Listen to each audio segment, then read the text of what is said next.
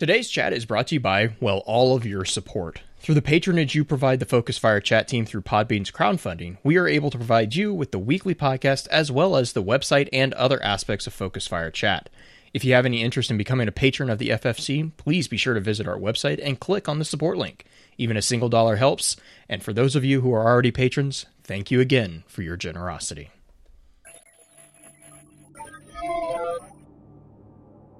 You may have heard the whispers of guardians gathering in the shadows, exploring the mysteries of this world and the worlds which surround us. We are all in search of truth. Sometimes we need to focus that search, focus that fire. And so we come together. Join us. Join the discussion.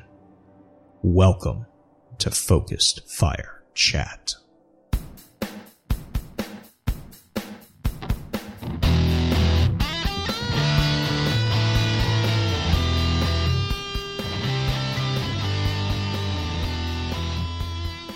Welcome back for episode 135 of Focus Fire Chat, recorded live on June 22nd over on twitch.tv slash Focus Fire Chat. As always, want to give a big shout out to our live chat here with us tonight. Thank you so much for joining us once again. Our topic for tonight's episode is going to be a look at Ares 1. But first, let's run through a quick introduction of those on the show for tonight.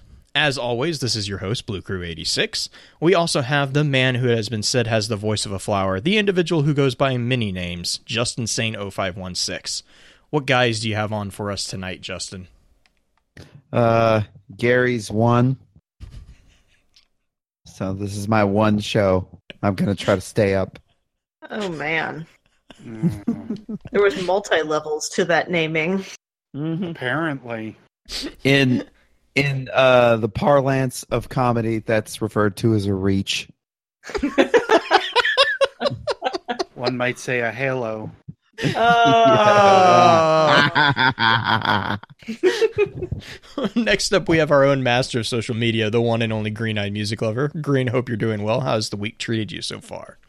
it's been a it's been a good week. It's been yeah. It's, that's just stop there. It's been a good week. We'll just stop there. And I've had anyway. Anyway, Beard, your turn.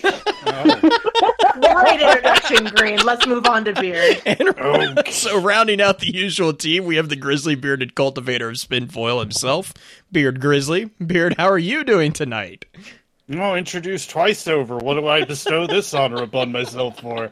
Uh, I'm doing pretty good. Uh, my voice is actually killing me as I was just actually on uh, the DTR podcast earlier.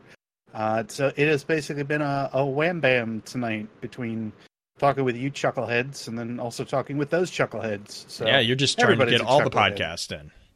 I'm gonna say at this point, I'm just gonna be on like all of them because I've had like so many invites at this point. So uh, you should, uh, y'all should uh, start feeling, uh, you know, kind of, kind of So that- threatened. I might just So just. that uh, Kind of second channel. So these are all going to be put on your second channel, right? oh Jesus!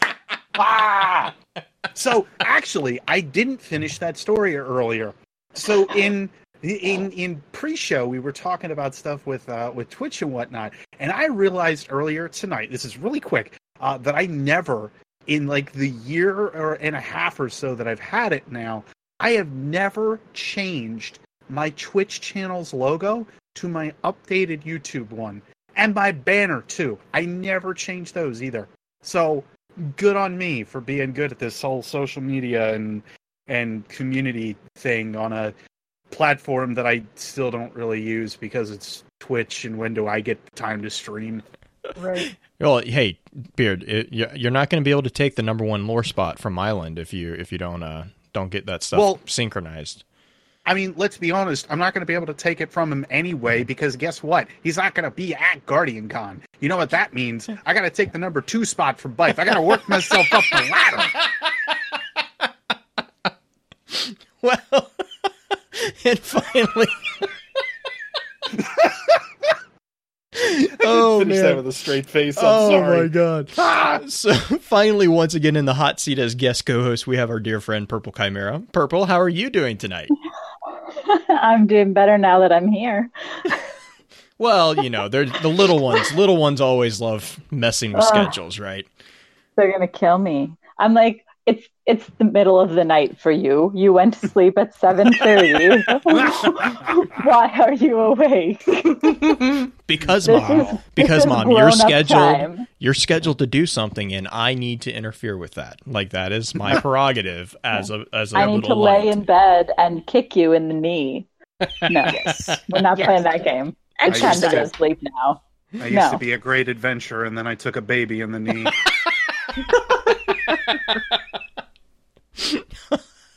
I'm sorry, I am all about the memes tonight, apparently. I like it.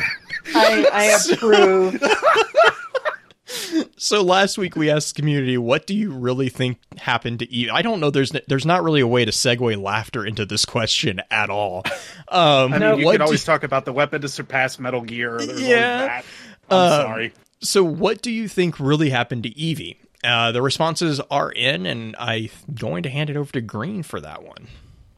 So we okay. Consensus is everyone thinks Rasputin killed him, even though Rasputin has not been confirmed as said R Mhm. person named R. But Well, that was like the thing major- named R. right because the AI in development. But I've had let's see here. Alexander one said, personally, I feel she was pushed down the stairs, but it seemed a little more suspicious. She was trying to show irregularities in the R AI, so I feel that R is maybe responsible as well, causing something to happen in just the right way, as simple as a liquid spill. And there were a few others. I did have some more creative ones, like um, from Baby Ryan I May, which kind of made me giggle. Aldrin did it. It was all him. JK it was Rasputin. So consensus then. is We want Aldrin They- back, not like this. Not like this. yeah. Talking about before show stuff for sure. Oh my goodness! Uh, yeah, Tonight it's- is going to be a night.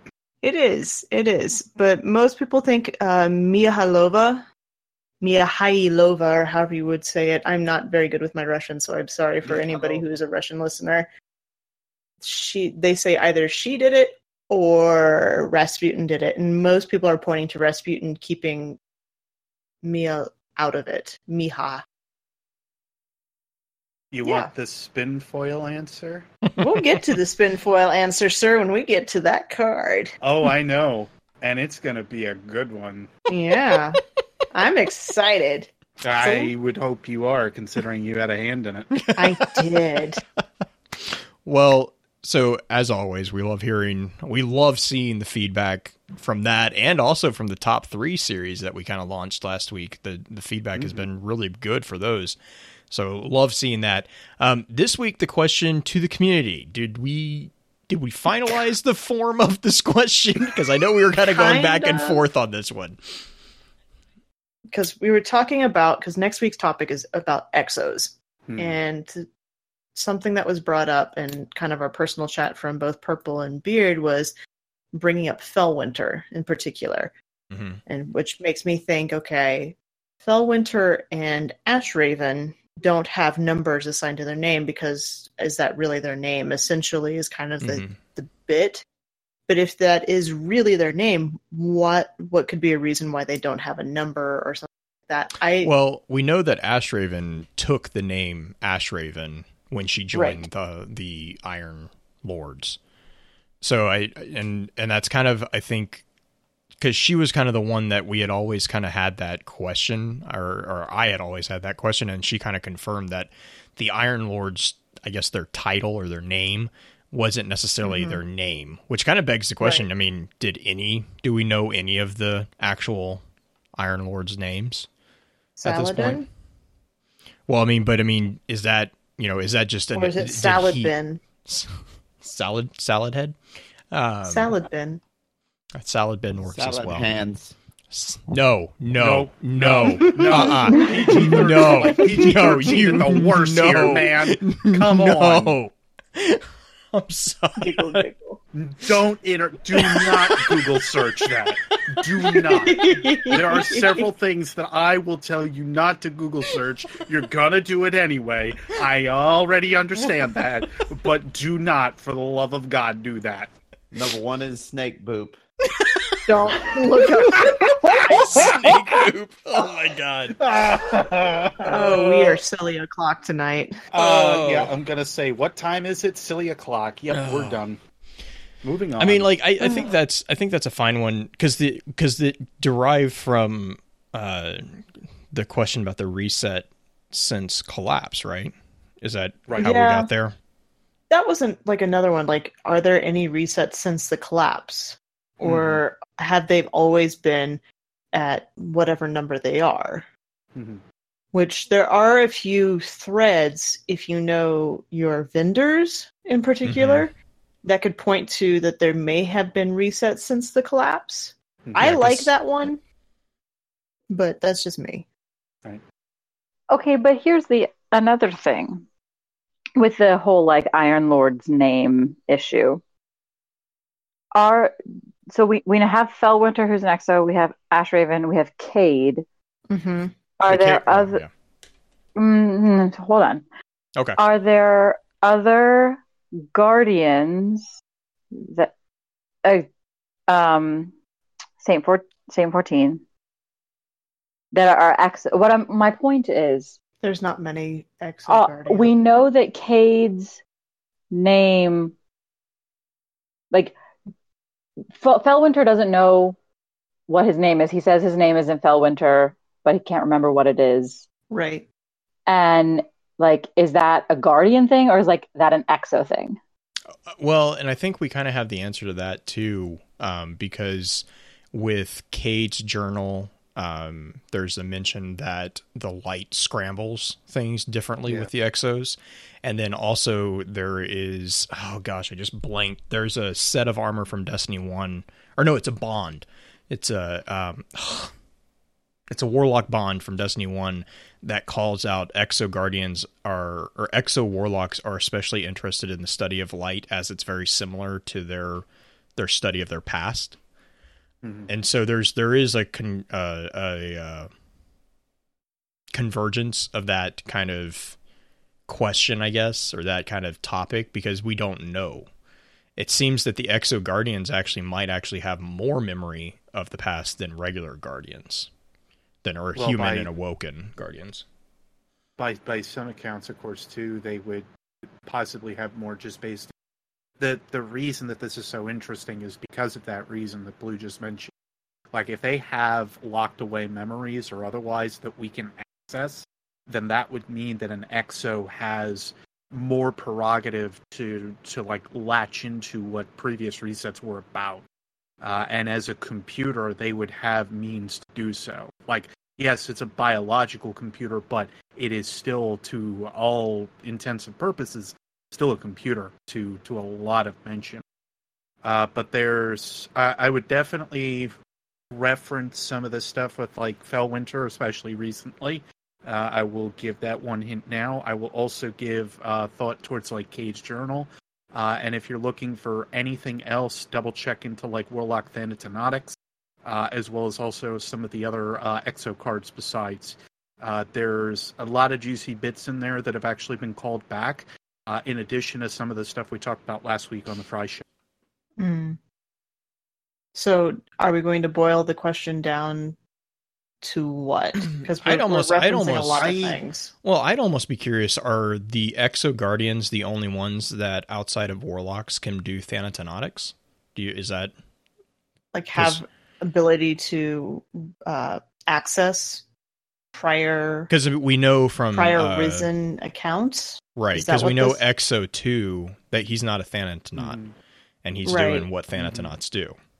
Well, Right. yeah, the shooting himself in the head. hmm Go stand by for for Yeah, what was it? The Banshee face laser card. And the question is, does Ghost actually do anything with it? Hmm. Well, that Mhm. starts So- getting into some uh, other curious. Or I'm going to shut up before I keep talking.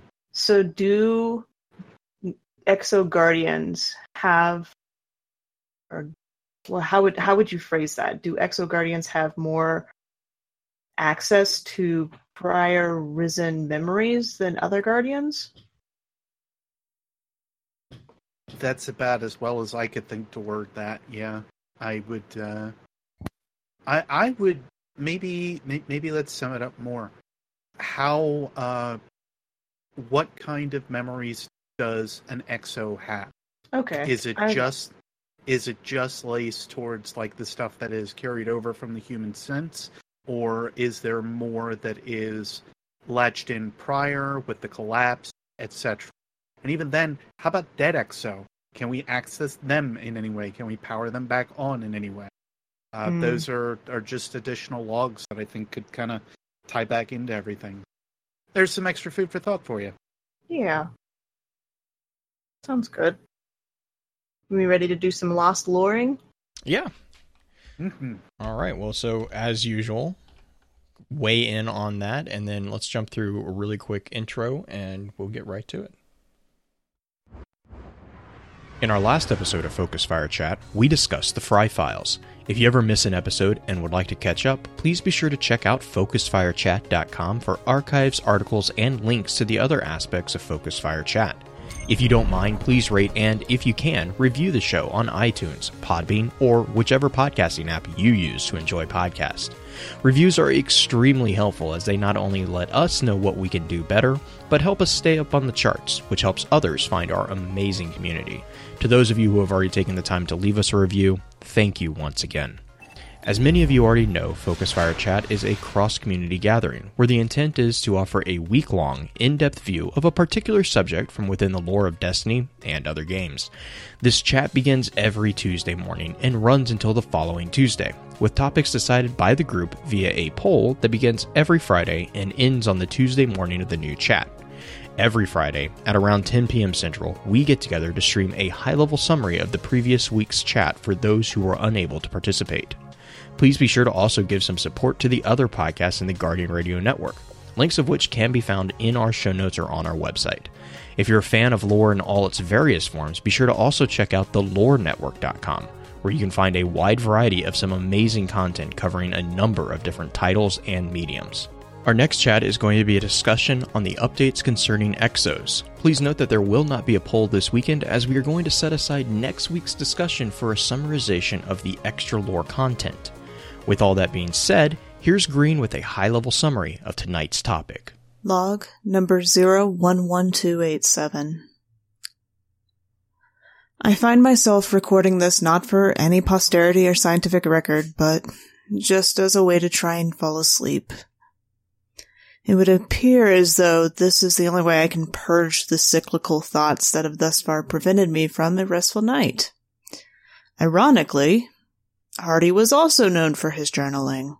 It even became somewhat of a religious text for those Moon X cults that sprung up before the Ares 1 mission. Oh gosh, it's been years since that first encounter, and I was only a child at the time. Now, by the old standards, I should be senile and descending into madness with age. Yet here I am. Even Hardy still survives. A 99 year old man who seems to be untouched by time cognitively. The team that walked into a rising wind. Infamous words that Hardy himself would later admit was a gaffe. Hmm, indeed. A loss of human self-sufficiency. Oh, how history has shown us that this is said about every significant technological advancement. Huge leaps in technology tends to lead to, well, the thing that has me worried, tragedy. Immense tragedy. In the 20th century, through mathematical breakthroughs that would be child's play today, we managed to utterly destroy two major cities. I mean, lay them flat. I'm afraid of what is to come. I'm afraid of what has already passed. There was a cost in gaining access to this thing. What cost have we yet to pay for the greatest era of human achievement? Logging off. Before we jump into the information and thoughts that the community had about Ares 1, however, let's take a quick. Before we jump into the information and thoughts that the community had about Ares 1, however, let's have a quick chat about this week's Lost Lore.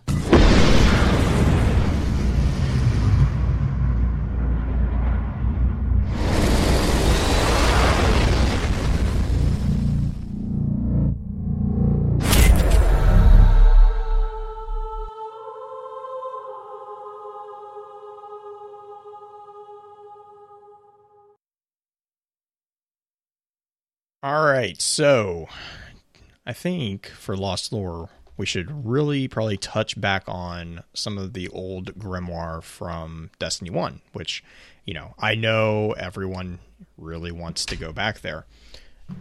But um All the way to the all beginning. the way to the beginning. Actually, I think this one is actually all the way to the beginning. Yeah, Ghost Fragment, it's Ghost Fragment vanilla. Human. Yeah. Yeah. Um, so this was this this is the series that is called Ghost Fragment Human. Uh, big big shout to Ishtar if you want to go look at this in order. Um, and this spans all the way from vanilla. Um, I think actually the first four were from vanilla, and then we got Yes. the last one, which is actually my favorite one. Uh, we got that one in Taken King. Um, and it's and actually the last one is the only is the one that kind of almost deviates from the first four, which the first four are tied directly into Ares one as they were from the diaries of Hardy, who is the pilot. Um, Green and Beard, I know you guys are kind of the ones that have really kind of dove into this particular this particular week's topic. So I'm going to kind of actually give it over to one of you.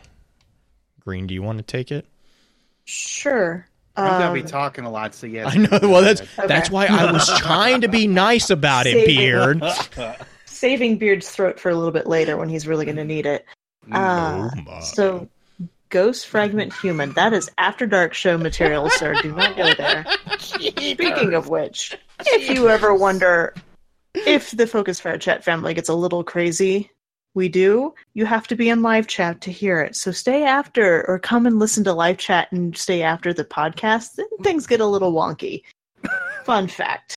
Um, so Ghost Fra- Fragment Human. It's takes place before the Ares One mission. It li- there's some tidbits in here saying like, "Hey, the crew of three, M- Mihaylova, Gao, and himself." So that immediately draws my attention. Like, okay, if we're looking at the newer cards or the newer items, item lore tabs, they mention four people. This one mentions three. Mhm. Um, it talks about press conferences, and he's really just talking about like the excitement of going. It's not there's not a whole lot in the card as far as like material. Mhm. Then we get to Ghost Fragment number two, which talks about the the actual mission itself and descending into the mission. And it gives us an idea of what they went what they went through to get there and the kind of the intensity of it because they're on Mars. There's a 20 minute round trip light speed delay for any sort of relay, so mission control couldn't help them. They had to actually do everything on their own to to land uh, land the rover, or not even the rover, the shuttle, Mhm. not even the pod, whatever we're gonna call it. Land- they- landing craft by all technicalities. Yeah, they exactly. yeah they end up ha- they have to abandon a couple different spots and bring it in on their own Mhm. um kind of the line that sticks out to me in this one besides the we're walking to into a rising wind which is the line i referenced in the summary is the Chiao brought us in Mihaylova brought us in i just flew the ship so that also pulls up some questions because in the newer cards Chiao is more the he's a pilot esque type thing, like he's doing the calculations. Is that what what he's doing? Because there's some so slight Yeah. miscommunication going on with that one. Ch- Chiao's a, a navigator. Uh, Hardy's the pilot, and Valilova, as we now know, is an engineer. Uh, and she's basically just there to like work on everything. She was the one that ended up uh, kind of tell tying in that uh, I think it was engine three, if memory serves, without Mhm. looking at the card, uh, that Yep. went critical, went out, etc. He was the one that was basically in charge of looking over that, along with, as we now know, a couple other things, which we'll get to. Uh, but Right. Chiao's whole main thing was just being a, a navigator and figuring what the best point of entry would be for Mars, especially with uh, the traveler's influence already uh, having an effect on the atmosphere and so on. It made entry very difficult, uh, which again we'll kind of get to a little bit further here. But that's the the main idea between their roles. You could say. Yeah, for sure. then we get to Ghost Fragment Human 3, which also talks about the the landing and the the walk essentially. Mhm. The most notable thing in this is they talk about probably two different things. The the fact that you you've watched it, everything was recorded. I think you can get it in full immersion now. That that point, that phrase right there, I think you can get it in full immersion now and fly around like a hummingbird. That stands out to me because there was that huge theory for such a long time saying that all the different camera angles and all the different things that you get in that first cutscene in Destiny 1 was multiple timelines. This kind of helps settle that in the fact that there are different perspectives. And this acknowledges, yes, you can see different perspectives. Still Hmm. don't know exactly how they got that, but you can get the full immersion version of it, which we may have been watching that at the beginning of D1. Second point with this one, talking about um, using rifles, walking with rifles, and the cognitive um, changes that happen to them being in the terraforming winds or whatever the traveler was actually doing at the time to help quote unquote terraform or at least not m- make it habitable to where it has an atmosphere that we can survive in i guess is Mhm. the best way to say it because we're it's not really a garden planet by any stretch of the imagination mars except for one point Yeah. which that's a whole nother conversation It's a whole different ball of wax. yeah, for sure. But the um that talking about terraforming, the fact that it's changed them, whether it's actually physically changed them or just given them the I guess the carrot on the end of the stick to go and chase. That's, That's- that card. Yeah.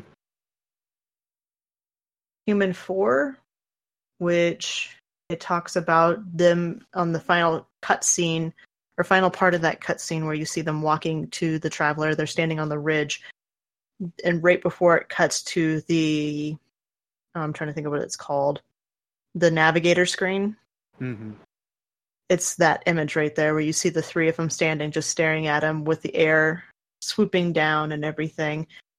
And the this question right here is kind of what it's inspired the whole s- summary at the beginning is the end of an era, the end of human self self sufficiency, and h- this is just Hardy reflecting on that, whether or not he he thinks it changes it. He doesn't he doesn't know if it changed just for the better or for the worse, but he does know it changed. hmm Things changed at that point. Um, he's Well, had I- decades. He's had five decades. At by the way, this I'm one does give us a least. timeline. I uh, I, I also kind of picked up on a couple things that kind of seemed to seem to play a little bit more towards like some of the background on Earth, like pre-traveler age as well, because that's basically what we're talking about almost all of tonight. Like that's the the largest thing about these Ares One cards is that they go and establish quite a bit more than just the Ares One crew. They also establish what's happening on Earth. Mhm. And one of the first occasions of this is in Humans 4, where it does feel like not everyone was okay with what was going on with the Traveler. And again, we do see that even with one of the crew. Uh, I also had thoughts that, and, and granted, this was also my mind when I had uh, first started writing my books, and I'm kind of seeing that as I'm uh, leafing through them a little bit here and there. Uh, I compared a lot of stuff to Effort Eat with good Mhm. reason. And one of the major things, though, that kind of like spoke to me out of this was that Hardy was utilizing light in different measures other than weaponry. And for the good majority of the Golden Age, that seemed to be the case. So for me, I always had kind of a side thought, if nothing else, that Ephrodite had found some of these accounts, or the pacifist group had found uh, some of these accounts, and were able to utilize some of that uh, capability to utilize light in different measures and manners and use it in more pacifistic uh, measure. Mhm. So for me, that was another thing that I that I kind of took from those cards. They're they're extremely powerful cards because They are. for the good majority of Destiny's Grimoire, we don't have a lot of stuff that really looks back towards like pre uh, pre-golden age. Like we get very very small bits and pieces.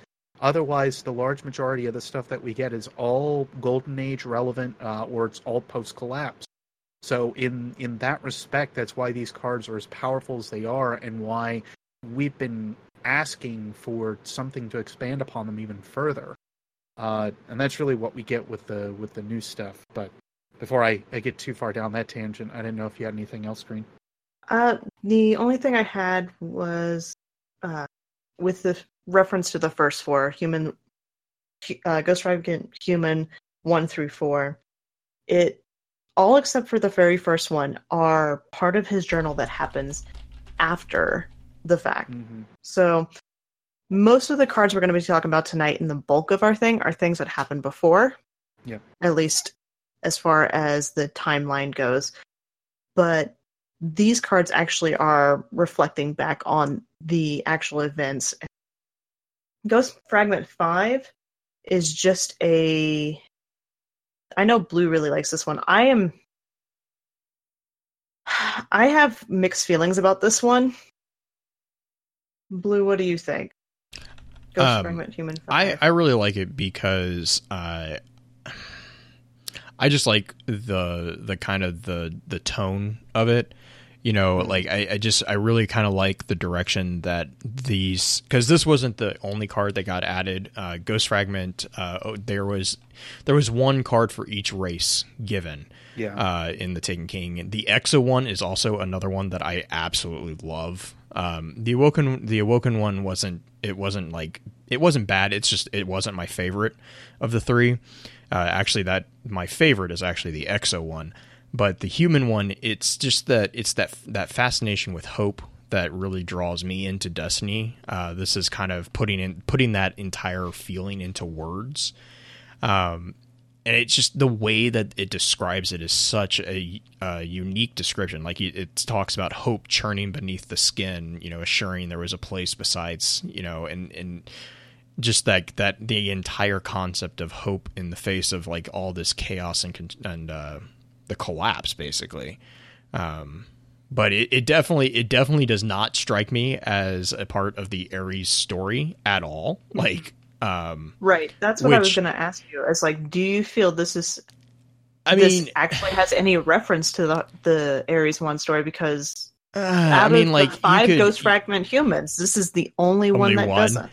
Yeah, I, I mean, like you could you could go into a bit of uh, spin foil and say like this could have been one because well throughout the entire thing, um, it is never referenced who this is that's speaking, um, Right. and we know that Hardy was pretty obsessed with hope. Uh, he was very he was a very hopeful individual. So I mean, I've seen some theories out there that this is actually Hardy himself. Um, you know, and and I I can't say it's not. Uh, I I don't think it is, but given that we really don't have you know an established timeline, I, I can't tell you that. What's- Um, What's interesting with this card, though, is it feels if this is Hardy, this is somebody who is struggling to remember the traveler, struggling to remember Mm. aspects. All he has is the he knows these um the conviction. Well, he's not struggling. He's not struggling to remember the traveler. He's struggling to remember, um, uh, where it promised.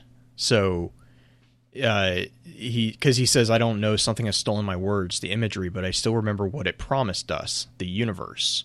Right. creation held So in our hands but i was here for a reason and what and and so i'm almost uh, like if Sounds if like a this guardian. Uh it does. It also sounds like if this is hardy maybe these are the after effects of a human living three times as long as they're supposed to live. You know i mean there might be a limit to where um how how the how long the brain can actually even with light hold up. And there, there's a lot of different possibilities. I mean this could be one of the you know well it's not an exo i'm pretty sure.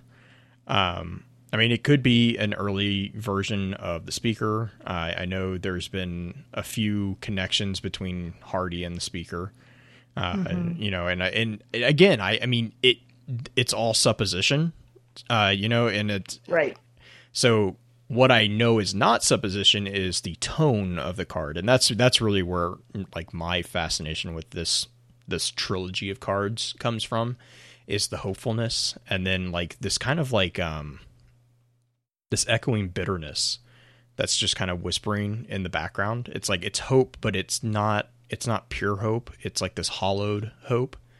Um which is a it's it's just I don't know. I, I find that that is like one of the most interesting dichotomies in stories are the people who who really should have no hope but are like forcing themselves to hope or like are trying to you know trying to find that that's to me is what makes for a really interesting story so i don't know if that answers and, anything but i mean that that's why well, i'm kind of interested in it and and to be fair like you have to i would say you almost have to read like the final card of each race as well to mm-hmm. i feel put it in perspective because mm-hmm. for me oh, i follow yeah. a a a common theory i think that's out there to say that if you chose a human, an exo, and Awoken, these are your guardians waking up and feeling uh, these these uh, feelings as they do wake up. That that was uh, kind of so, yeah. I agree that that kind of felt like that was the intent. Um, yeah. And I don't know if it is by any. I mean, like I, I don't have any, you know, confirmation on that, but I I definitely mm-hmm. know that that's that I have thought that as well. Right it's it, and, and, obviously of course we're putting in a lot of theories on just one card but that's again to to kind of show the power that these cards held uh, and just to show how important this one in particular especially uh, kind of turned into for the sake of uh, storytelling aspects towards our guardians or or otherwise. Like there were there were so many things that that in bits and pieces that all of a sudden you read one through four, and then all of a sudden you get to five, and it's this disconjoined feeling from what you're already used to uh, with the with the other humans cards, and it's just a it's a very powerful disconnect because all of a sudden you're thrown from one world to the next, and realistically, that's kind of what happens because you're going from pre Golden Age era now all of a sudden to post collapse, where you very well are being resurrected by uh, your ghost. So mm. I, and, to and, me, that's always been like really powerful imagery. Mm-hmm. Yeah, and the other thing, Pins actually brought it up. I, I, Pins Pins said it a lot more succinctly than I was saying it, but he he brought up the other point is in Destiny One, one of the most predominant and important underlying themes of the entire game was hope. Um, mm-hmm. and and that was like you know, I mean that everyone who was on the production team and every you know Chris Barrett was very big on this is this is the different. I mean, and if you played, you know, if you played early Destiny and then played like Division, for example, I don't. I mean, I'm not trying to say one's the better, uh, but the the sense of the games were drastically different. The tone of the story was drastically right. different. Division was kind of it, it, wasn't necessarily hopeless. It was a lot grittier. Um, it's yeah. actually personally, you know, personally, that's actually why I didn't play the Division really. Um, was because I didn't I didn't really like the the feel of the story. Um, whereas Destiny was all about like this um, this faith in in something better. Like it, it's not here. We're not in. You know, it's it's the whole the whole uh, uh, Winston Churchill quote. You know, if you're going through hell, keep going. It's kind of the sense that I always had with Destiny. And then you know, with excuse me, with Age of Triumph, we kind of saw that culmination of that whole thing. And of course, in Destiny 2, it kind of kind of resets the cycle. But that's the other thing for me that this card really kind of kind of brings to a head is that that importance of hope within the overall story. But that's that's all I got. Yeah, yeah, uh, that's honestly the best way to kind of I think sum it up. To be honest, mm-hmm. and I, I know that that also led to some other theories about like the speaker being right. Yeah, yeah, yeah. And there's oh my gosh, there's there's so oy. many theories about about Ares. Mm-hmm. Like Ares one, and and to be fair, for the longest time, to kind of kind of jump into that, you know, to kind of use that as a segue too. For the longest time, this was almost all we had. I, I mean, this was like really the only thing that we had that had a lot of meat on it for about Ares one. We had we had a few clips, yeah. and we had I. Th- I want to say we had a few flavor texts. I'm not mm-hmm. remembering completely. Um, but I mean, what I remember about Ares One from Destiny One is these four cards. Like this was Yep. this was literally it. Well, and this is also the absolute beginning.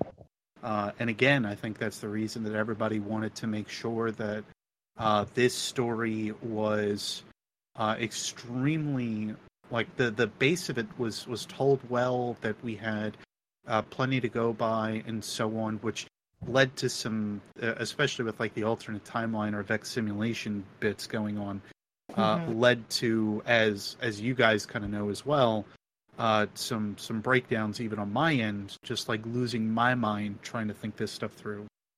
Um, but before I get into that, is there is there anything else that we wanted to add on on like the D1 those cards. cards? Yeah, because I feel like I'll reference them a little bit as we go along Probably. anyway. But you know, Yeah. Well, and I think they give perspective too to what will be referenced later as well. they they really do. I mean, No, it's I- almost it's almost like they're relevant to the game. Yeah. What? Sorry, What? sarca- sarcasm I- might have showed a little bit through that one. I Um, didn't know Grimoire could do that. Much less, yeah.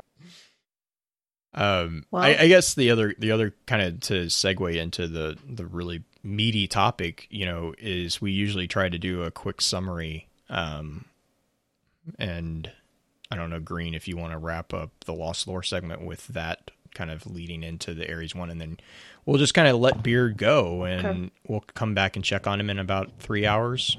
No, I'd be there with him. I help him.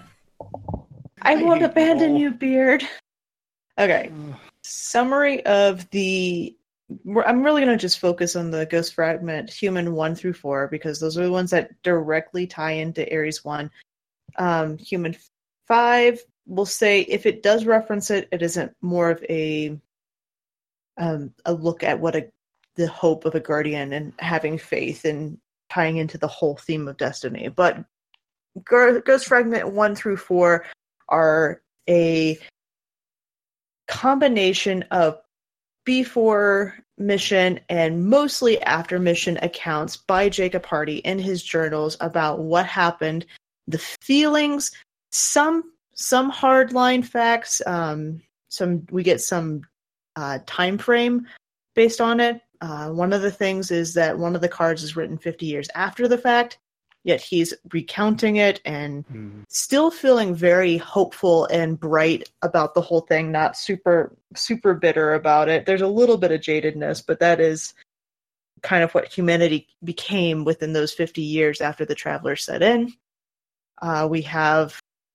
a confirmation of the three man team at that point at that point in d1 but it is a good baseline to feelings as if you were reading an astronaut's log after they go on the mission. This is what I would imagine if I were to read um, Buzz, Buzz's Hmm. logs after his moon missions.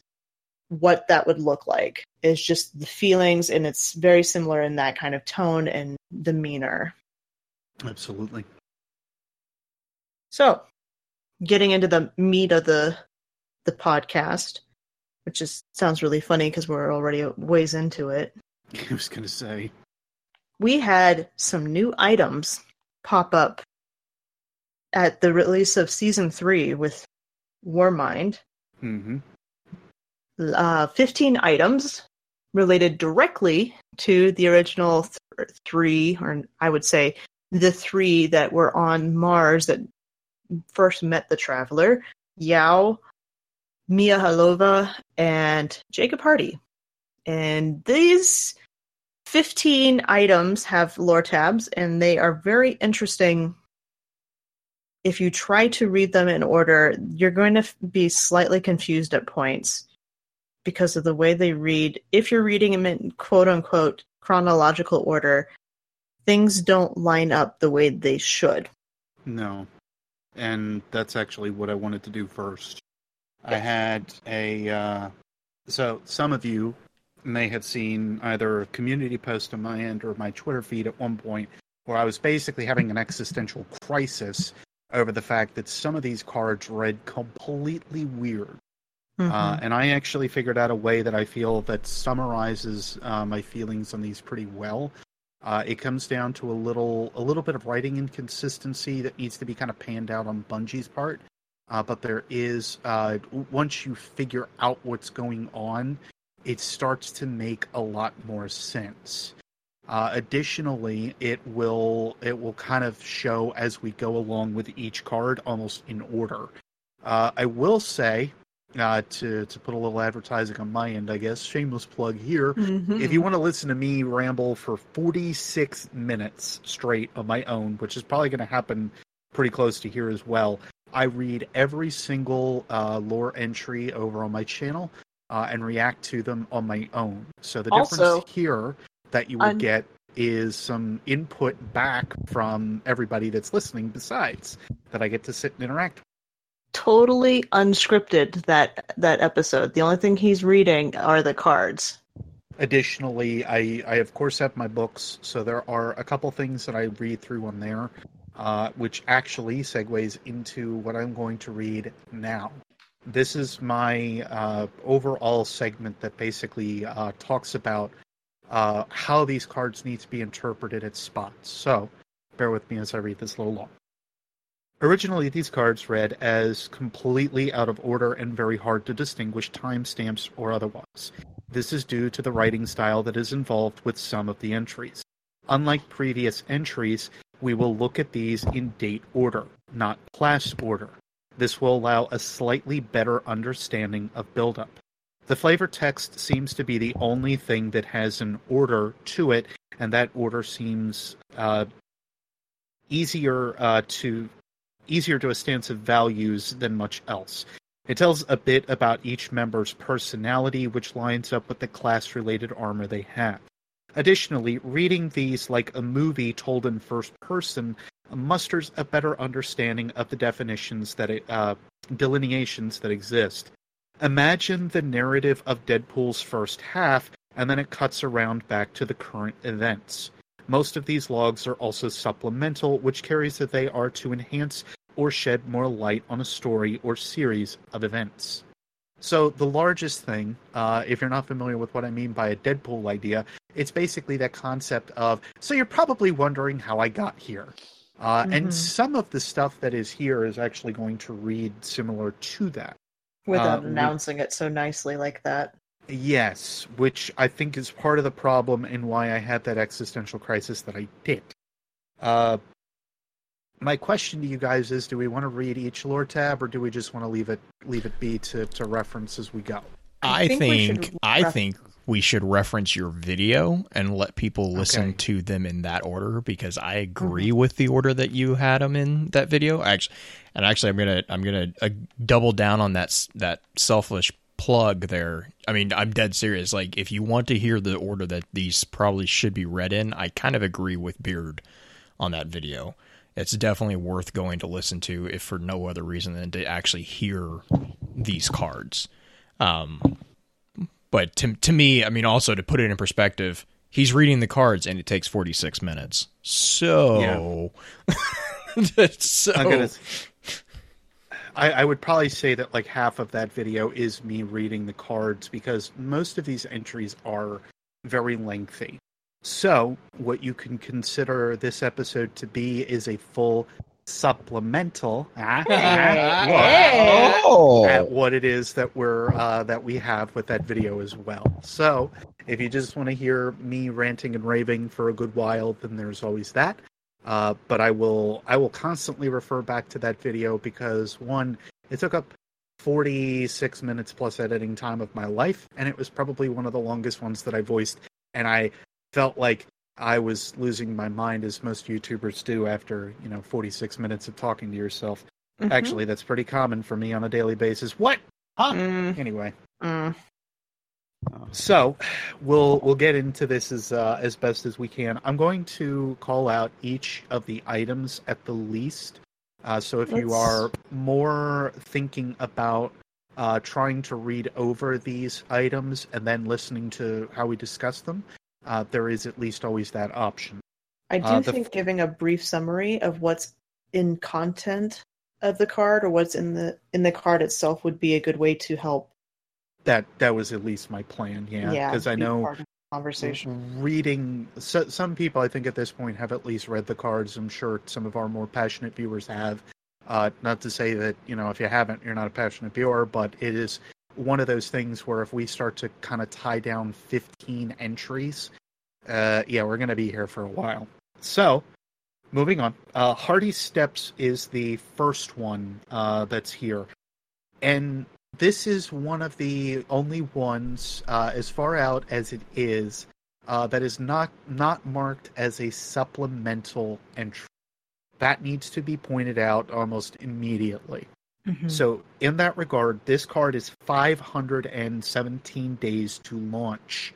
Uh, we do not have a marker in terms of project type or anything like that at this point, but we do see some of the uh, inter interweavings and ideas that are going on uh, within, uh, most likely, the Florida. Uh, not not Cape Canaveral, but there is actually a base of operations in Florida uh, that does handle some of the.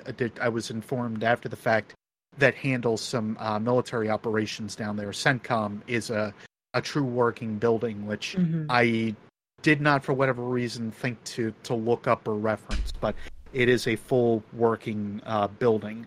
That being said, it is also loosely related towards uh, security. Uh, and being that their vicinity is kind of closer to Cape Canaveral, they are also in uh, high view or, or high reference to NASA almost right away. So if something comes up that's weird, they could basically go back to CENTCOM to say, uh, we don't know if we need to be worried about this, uh, disclose it to the public, etc. Uh, but that's the kind of stuff that CENTCOM kind of works with. Uh, what's interesting about this, though, we have a uh, an exchange between four people that we see in this room. Uh, Evie uh, Calumet is the uh, big one that you will see and hear throughout most of these cards and readings.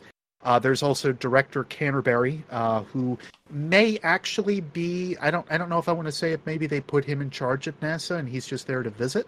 Uh, but there is also a general, General Fiedler. Uh, he is also uh, on point, and he seems to be more in charge of CENTCOM than anything else. And then there's also Jacob Hardy. Jacob, of course, is the one that we are very familiar with, as we just got done yakking about him for, I think, 25 minutes. Uh, and that is basically through uh, Humans 1 through 4. Uh, so this is the, why these cards are as interesting as they are. This is the first time that we start to see more about what is actually happening with uh, with Jacob Hardy and this crew. But in this, we actually see that uh, Evie is pointing out the audiovisual logs, uh, or at least uh, looking through uh, footage of what we would later know, uh, come to know as the Traveler. They mark it as Moon X, however, and it is seen outside of Jupiter. Uh, the problem with this starts to be actually in the next cart or next entry that exists. Uh, my thought is is that at 517 days to launch, this is when uh, the this is when CENTCOM and everybody else is bringing this to Hardy's uh, attention for security's sake. Uh, and that would end up being, uh, at least to me, it kind of reads that way. So this is where things come down to your uh, your your ideas, essen- essentially, on what is happening with these uh, with the entry itself and what is happening with the explanations. Uh, meanwhile, what I mean by this, and it's probably going to be a little easier if I explain it this way. Hardy's journey is the next uh, entry that exists on this one, uh, and this is 480 days to launch. You'll quickly find what I mean by this earlier point of why is it that uh, they're being notified of this at like 517 days because Evie uh, shows up to a point with Jacob and starts to explain uh, to Jacob to say, "Hey, we found the Traveler again, or we found Moon X again, I should say." Uh, and Jacob's just kind of like, "Oh, you're you're kidding me, not again." But they go into a couple of the movements that are that are seen. Uh, we have our first major problem with timing here, and I'm reading through my book here real quick. uh, as Evie talks about time periods between the travelers' appearances. Uh, let's take a look at these.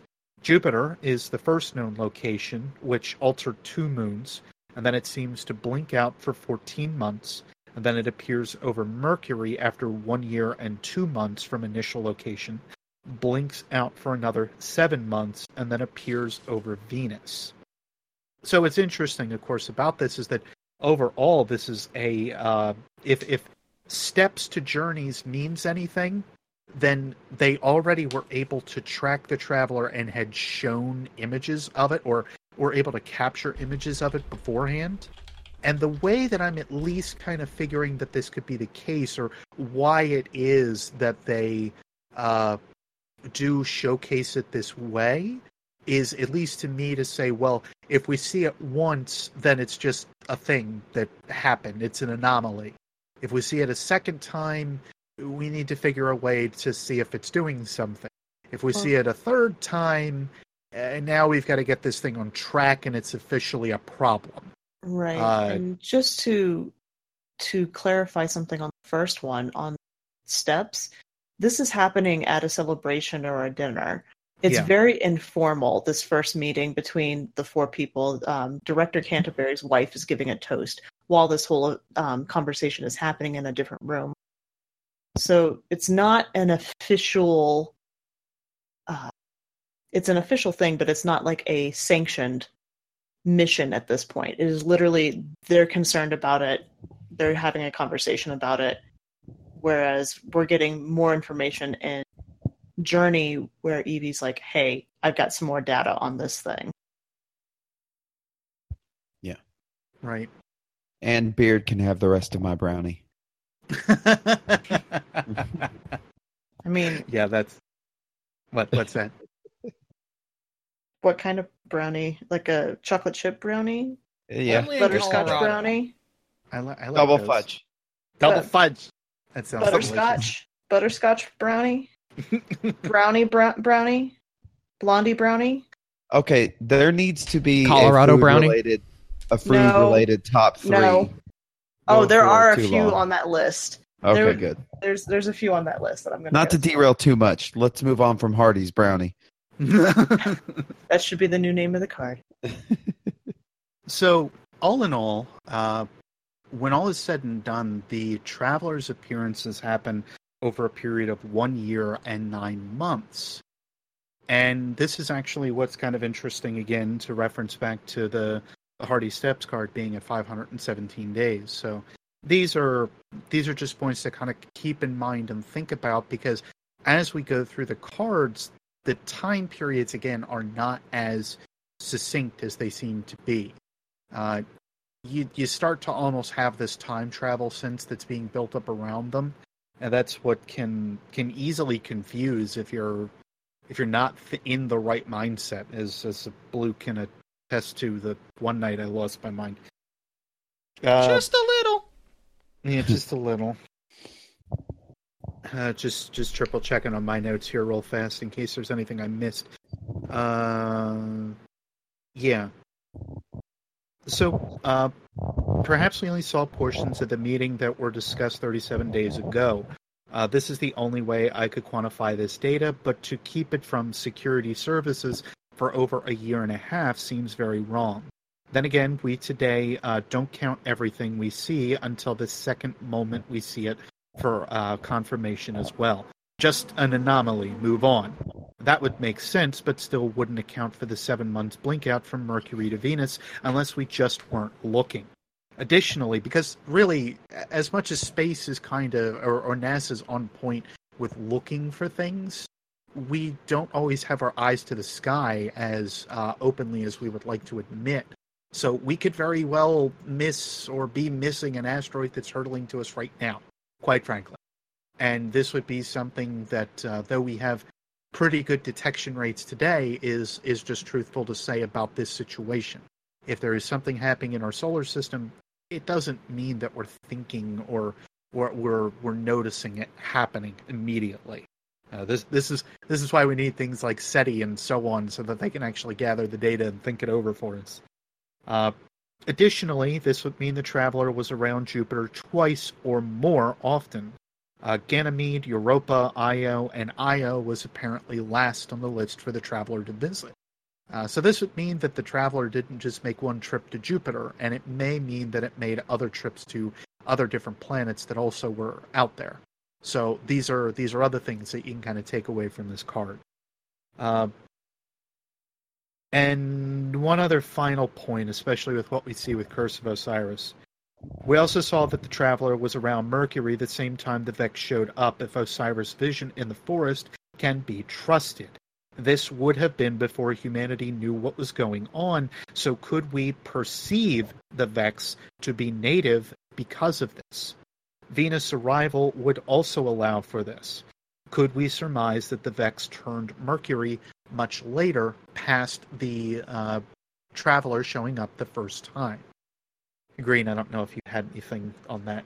Well, okay. The whole was the Vex on Mercury. Are you saying was the Vex were on Mercury before the Traveler visited Mercury? Well, in the vision from Osiris, we at least Like they showed they up show around up the at same the time. same time. Yeah, it, it seems like at least uh, either portions of Mercury had been changed at that point. If uh, some of the ideas are to be kind of believed from the traveler Right. uh, only taking sections of Mercury to turn it into garden spaces.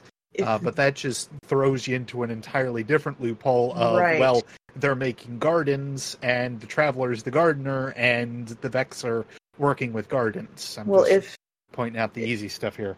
right, and if the Vex, see, okay, that throws into question whether or not the Vex came from the Black Garden or not. If Right. that is the the nexus of where they emerged from with Crota's swipe of the sword, if that is the point where they enter, that would mean that Mars, which is terraformed after Mercury, correct? Or no, Mars happened first, then Mercury. Yeah, I'm gonna say there were. Uh, it was it was it was Venus second, uh, Mercury first, uh, Jupiter was very first. Okay. So that's the order that we're that we're kind of in right now. Uh, Mhm. Pens also brings up a, a good point that I did want to want to talk about at one point along the, Mhm. the line here. Uh, the uh, the Hesperus uh, armor set from D1 talks about the Hesperonauts. Uh, it is quite possible that humanity was trying to terraform Venus before the traveler even arrived, uh, and this is a reason that we don't hear much about them even uh, even after the traveler kind of showed up. But I I would beg that this might be a problem only due to uh, either either reaching out further or not understanding terraforming uh, in in a in a larger sense. Uh, I- I'll I'll just point to Titan and, and prove my point on that one. Like we had problems with terraforming, and I don't think the Hesperonauts did it without knowing light. Uh, so for me, I don't think it was something that was done before the Traveler. we didn't uh, even again- have Prove me Uh, wrong. we didn't really have interplanetary bases at that point. Like it was a struggle to get to Mars before the Traveler came. They they said it was going to be a three month journey, and guess what? That lines up perfectly with how it is for us to get to Mars today. So our technology, as we're going to find here uh, very shortly, has bumped up further from where we are today, uh, but it hasn't grown exponentially. That seems to be the obvious thing so far. Uh, and what I mean by this actually comes down to the next entry, which is Chiao's passing. And you'll notice we went from Hardy for the first two, and now all of a sudden we skip over to Chiao. This comes down to what I mentioned before. We're reading these in a weird order because we're actually reading them in date order. We're not reading them in class order. And this is, of course, very important only because of the uh, the whole passage of time that is happening here. Uh, Chiao's passing is 476 days to launch. Uh, as a reminder, the previous entry was 480 days to launch. And this is where the first major piece of uh, interpretation of not time but narrative comes into play. Uh, this card is actually written by Ulysses Chiao, which is not Chiao himself. Uh, Dean Chiao, who is also not his, it, who it, it's also not his first name, uh, it's his title, uh, was the one that was on the uh, Ares One rocket. Meanwhile, Ulysses Chiao is the son of Dean Chiao, and we start to see a couple things about the uh, the the equipment or technology that we've uh, come to kind of get to know from the uh, stuff pre Golden Age. And one of the things they talk about is the uh, holograms that are in this in this entry. They're in a a Rathskeller, which, if you're not familiar, is just basically a bar. Uh, it's a pretty pretty common name actually. There's nothing special behind it, unfortunately, but overall, it just it, it just kind of shows that hey, this is just a, a hangout spot. Uh, what I would also say is uh, interesting, though, is the broadcast on national television four days after the Traveler or Moon X shows up around Venus. That's again what I what I wanted to present with 476 days to launch uh, versus the last entry, which was 480. So only four days apart. Uh, long story short on this one, and we start to see that the public is being informed of Moon X. So that's a big deal. But then what's even a bigger deal is, and I don't, I don't know if anybody has anything else to add on on that one before I go, because Uh, just real quick, this- I do. Just a point Yeah. of clarification: the Hesperonauts were golden aged. Uh, Yep. They were not prior to golden age. So they, so ba- basically, humanity wasn't terraforming anything prior to the traveler arriving, because uh, Ares One was a big deal going out to Mars, and the uh, Hesperus armor is built in commemoration of the golden age Hesperonauts who were terraforming Venus, which is where the kind of confusion kind of comes from for for Right. that suit of armor. Is it's kind of because it's a, so like Hesperus Type Zero, which is the helmet, uh, says at the dawn of the golden age, the Hesperonauts were the first to descend into Venus's boiling mist. And then you have the chest piece that says this suit was designed as an homage to the golden age Hesperonauts. Arms say the Hesperonauts installed the terraform engines and secured Venus's first colonies. So this would, there's another uh, reference to actually the ghost ghost fragment human cards that we were reading earlier where hardy i think it's in four where hardy talks about how he's learning like he's diving into the slippery, Slippery ir- irreality. irreality yeah, slippery of irreality light of light. Yeah, and how to terraform using it right. so they're still studying it at that point Yep. And that's the the whole idea to kind of keep in mind as we're reading here. Like, I I have never gotten a very good sense of humanity before we uh, we saw the Traveler, because for me it kind of seemed like things were not in a very good way. Uh, either pollution had really picked up, uh, or or some of the other bits had really kind of like we had drained our resources or otherwise, and it didn't sound like it was going very well. Uh, it was a if we if we want to reference it, it was a very Dead Space type scenario. Uh, and for me, I think that that's why everybody was almost uptight about the Moon X in general, uh, and why some were hopeful of it, as we will see as time goes by here. Uh, but this was again the first time that uh, anybody had seen the Traveler was 476 days uh, from launch of what we will now refer to is Project Catamaran. Project Catamaran, uh, which we will get to in a moment, uh, why the naming scheme, kind of what it was, uh, was basically there to uh, figure out a couple of people that were going to be chosen to find a means to get out to uh, to Mars. Ultimately, some of the members, though, didn't know this until a very long time afterward. Uh, this actually comes down to Hardy's Calm, which all of a sudden we jump to 90 days before launch. Again, just to reference it, the last one we looked at was 476 days before launch. So over a year, pretty much a year, almost a year and a half out. And now we are 90 days from launch. So big time jump. Hardy's column, however, talks about the uh, three to four members that we will see on this Project Catamaran team. Uh, and this is actually something that kind of shows itself as a uh, again if you're reading these in order it sounds weird. 90 days to launch it sounds like uh, hardy has all of the information on uh, what is actually going on with the members and whatnot.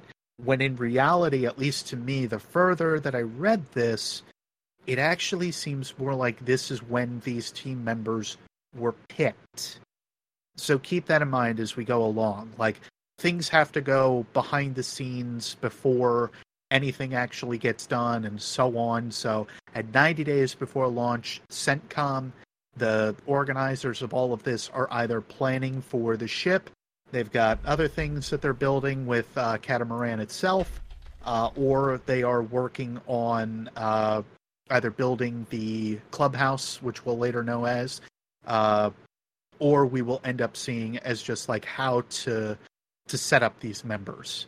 Uh, but it is one of the more confusing cards, I think, because of that reason.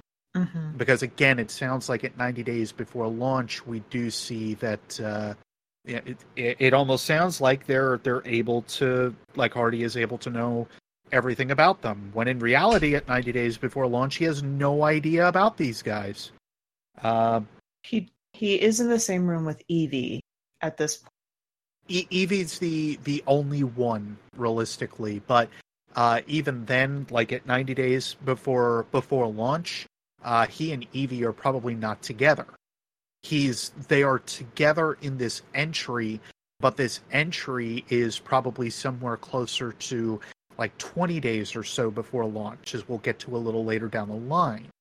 Uh, what again I think is important as a takeaway from this uh, entry is just to show that at 90 days before launch, Project Catamaran is set up.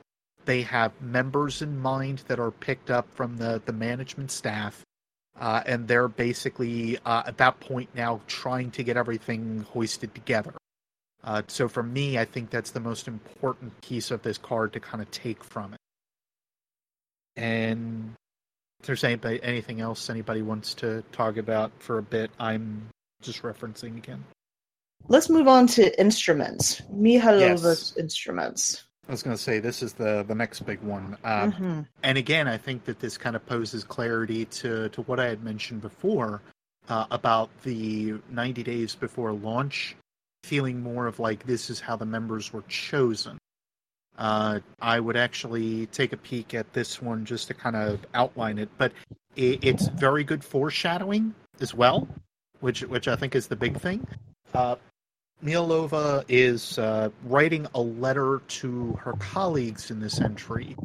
Uh, and this entry actually goes into the ramifications of AI uh, and how AI can actually be utilized within uh, many manner of things, either for medical usage or something otherwise. Uh, what we also hear is that there was a nasty tsunami that had just happened uh, with, I think it was Japan again, uh, and it seemed like they were trying to figure out the uh, va- variabilities of how AI could help with it. Meanwhile, Mialova actually goes into the idea of well, this thing that is out in space that we are seeing and tracking. Uh, to me, it looks like it has uh, sentience, like it has purpose for doing what it does. And she was the one that had actually thought of that, it seems, before some of the others uh, on the team had, uh, which again we'll we'll get to in a little bit about a, a game that I don't like talking about. Um, but the really cool thing about this this entire foreshadowing and foreshadowed element is how she feels that AI can be used for betterment in many different ways, but she feels that it would still be something that it would still have secrets and those secrets would still uh, like AI would still need to have. Meanwhile, it would also uh, have to keep some of that stuff from us. But we're the ones, of course, that are in charge of it. So in in the end of it, why would it why would it even matter? You know, we're we're the ones that are captaining and and captaining everything, and AI is under our control, right? Sure, because we heard about that so well as time went on. Uh, Mialova's choice is the next one uh, that also exists, and this is 65 days to launch.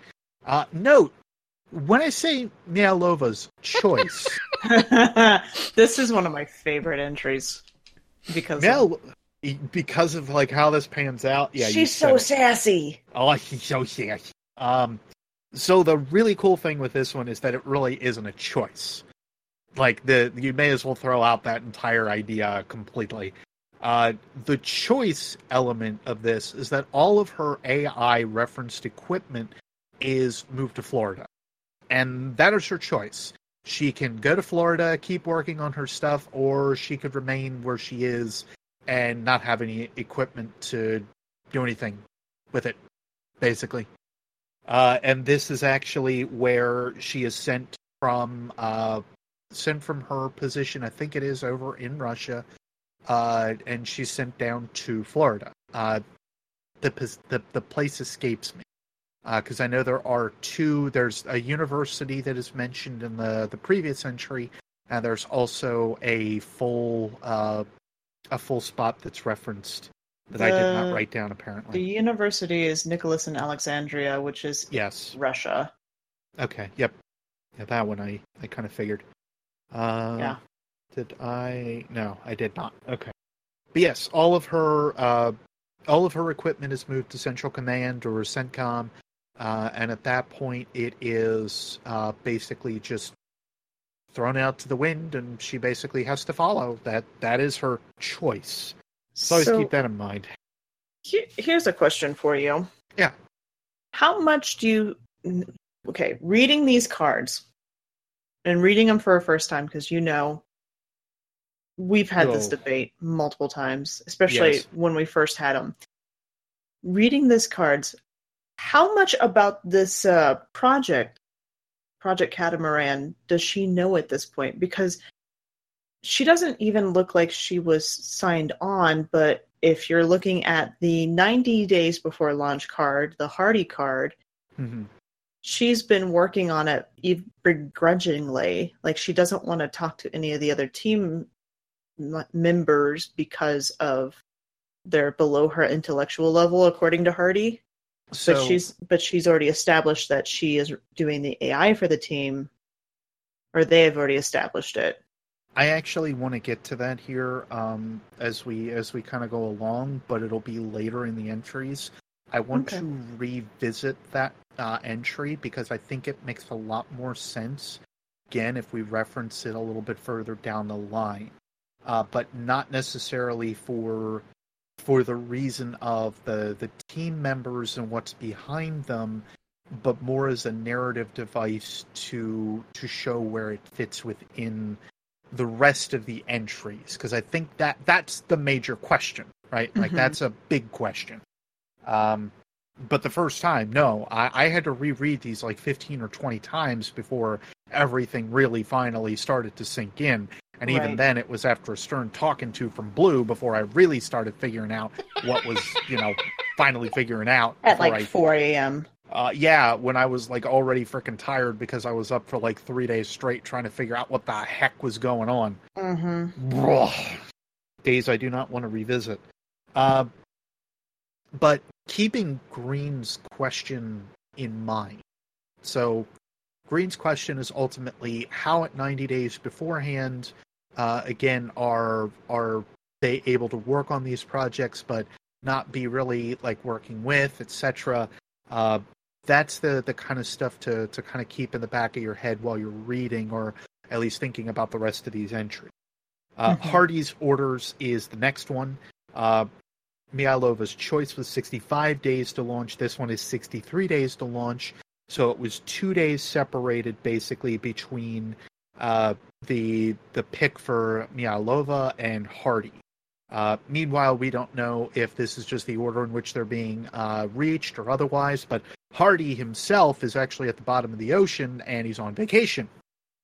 And he says, You've got uh, 30 seconds, whoever you are, uh, before I just hang up on you and go back about my business.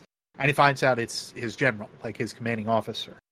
Uh, but 15, uh, basically like 15 days after, uh, or or more at this point, like we're we're fast approaching uh, almost 30 days after the choice is made for who is on the crew, and Hardy is finally informed about who uh, is is going on, and he's one of the choices.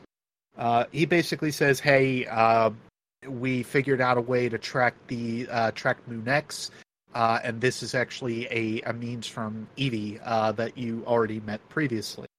Uh, so after your vacation, just get back here to Florida because we got a lot of work to do." Uh, and that actually leads back to the next entry, which is Chiao Strides. Uh, again, 63 days to uh, launch was the first one. 65 days to launch was when uh, Mihalova ended up figuring out her entry. Chiao figures out his entry at 58 days to launch. At 58 days until launch, Chiao is informed of the party will play on Catamaran. His daughter was in Sydney to check for colleges. This is where Chiao had heard the call of going back to Florida. So at this point, this is something that uh, we now know that all these team members were informed of what was happening, uh, and they were informed of their uh, choice to actually be brought onto uh, Project Catamaran itself. Something, though, that I have not mentioned yet is that there's these cults that are forming. And immediately I know that many are probably going to think about, you know, future war cult or something like that. And you may not be wrong. Like th- that, that may have been where Mm. some of it started. Uh, but I want you to keep that in the back of your mind before we end up getting towards the very end. Um, we again do kind of a, a flash forward, if you will. And the next one is Chiao's Care. Uh, this is 30 days to launch. Uh, Evie sets up the name for Moon X, the Traveler. This is the game that I was talking about because the Traveler's name was actually picked with a basketball game. Yeah. And it was all because Evie was terrible at playing basketball and she traveled. That's how it got its name. Sort of anticlimactic, if you ask me, but I kind of uh, like it that's- actually. It kind of shows Well- the like the spontaneity of Right. humanity. I think is where it's kind of going. Well, and it also at least goes to show that the traveler is not the traveler. Like its name doesn't necessarily uh, fit into the rest of the universe. That's just the name we gave it. Right. The So- bait star. Yeah, it's it's the bait star. It's the and granted they uh, they also uh, Oryx has references to it being as the traveler as well, and it's just a previous call to simply say uh, the idea. Uh, the the simple idea basically that follows behind that some of the stuff that we are reading from these other uh, other races species are being translated to words that we can understand. So that's something always to kind of keep into the the back of your mind as you Lost as you kind of go. along. It's yeah, called a, it's yeah, called a could- lexicon gap. Yeah. lexicon gap. Yes, I always Oh. forget what the proper term is. Thank you. By the way, Yes. this whole Evie being terrible at basketball, hmm. many of things have been decided over terrible basketball game. I know. Many, many things have been. But this whole this whole thing makes me wonder when are we gonna get the next card with? Oh wait, never mind. I was gonna reference the card where Cayde talks about the searches for the googly eye traveler, and I was gonna be like the basketball traveler. Oh, No. Cayde. No. sad. Just okay, never Don't mind. do that. Don't do that Sad. to yourself. Oh, Stop. sorry. To You- to reiterate, it's not. It's it. Well, it is a lexicon gap. It's also a lacuna. That's what I'm. That's Okay. the word I was thinking of. Yeah, that's that's another good one. I wasn't trying to be funny. Gr- Black, black. I was legitimately was like, oh, what's the next card where Cayde's looking up a bunch of things about basketball traveling? Yeah, we're we're not we're not even Dad. referencing that today. So Green, you have done this to yourself. You know Yeah, why I the know. Why the traveler gets called for traveling, right? Oh no. It's hard to dribble with no arms. Uh, No. no, but it is easy to cause a whirlwind. Hey, oh, Hey. Mialova's triumph. yes. So the next one is 20 days to launch. Again, we have a bit of a uh, of a jump here. Um, here we actually see the first references of R, and we don't necessarily know too much about R. All we know is that it's something that Mialilova, uh, Mialova, I'm I butcher the name all the time. Mihalova. Miaia? Miaia. whoa, whoa, whoa. Mihaylova. Miyagi. Mihaylova, I think. is Miyagi. actually- Miyagi yes. Lova. Wax on, wax off. Uh, but Mihaylova's, uh, Mihaylova's uh, RAI is what is actually being worked.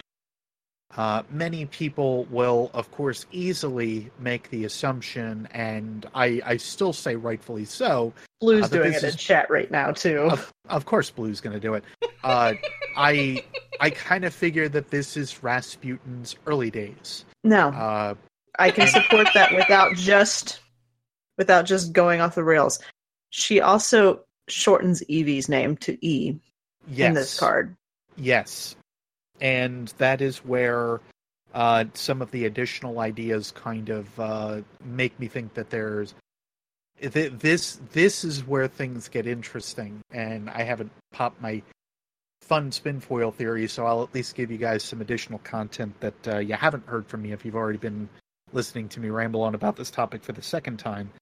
Uh, but that being said Mihaylova is uh, is good. Uh, we're we're we're still unsure like her overall motives if she's just out to make our work if she is there for anything else to to kind of handle out with uh, with all that. Uh, all we know is that when all is said and done Evie is is granted access uh, to most of our subsystems as we find out in the next tree uh, which is Chiao's Grin, which is 18 days to launch. Because Chiao gives her access to it, even though she wasn't supposed to have access to it. Well, and additionally, what needs to be referenced and noted here uh, is thanks to the uh, thanks to the fact that Chiao has his own ways of doing it, Mm-hmm. which, as somebody that kind of knows computers fairly well, if you don't know the actual way to get in, you're probably going to hack it. Uh, that's basically how that would run. and uh, so considering he's a navigator, yeah, that makes sense. yeah, he he has some very good skill with computing, uh, and obviously Evie does as well, or, but at least on like a physicist end. Uh, but meanwhile, to me, it just sounds like uh, Chiao knew some other way to get in, uh, at Rasputin uh, or R. I say Rasputin, but again, it's really easy for me to say so. Uh, Chiao uh, seems to disregard uh, disregard any attempt by like why uh, Mihaylova would be worried about this or anything else.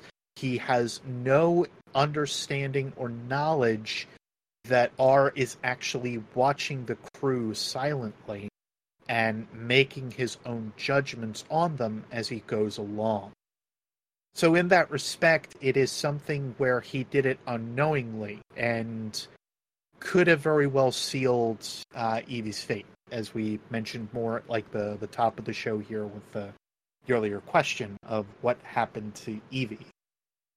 Now, here, remember that question that Green had that uh, I told you to keep in the back of your mind? So, think about the the clubhouse, the space that these guys are uh, now residing in. We've got Jacob Hardy, we've got uh, Mihaylova, we've got Chiao and Evie, and all four of these guys are kind of hanging around, doing their own thing. They're uh, taking care of their own research. They're managing everything as they as they kind of need to properly, etc. And this is actually where I think personally, uh, around this period, of course, or like right around, where Hardy's calm is written.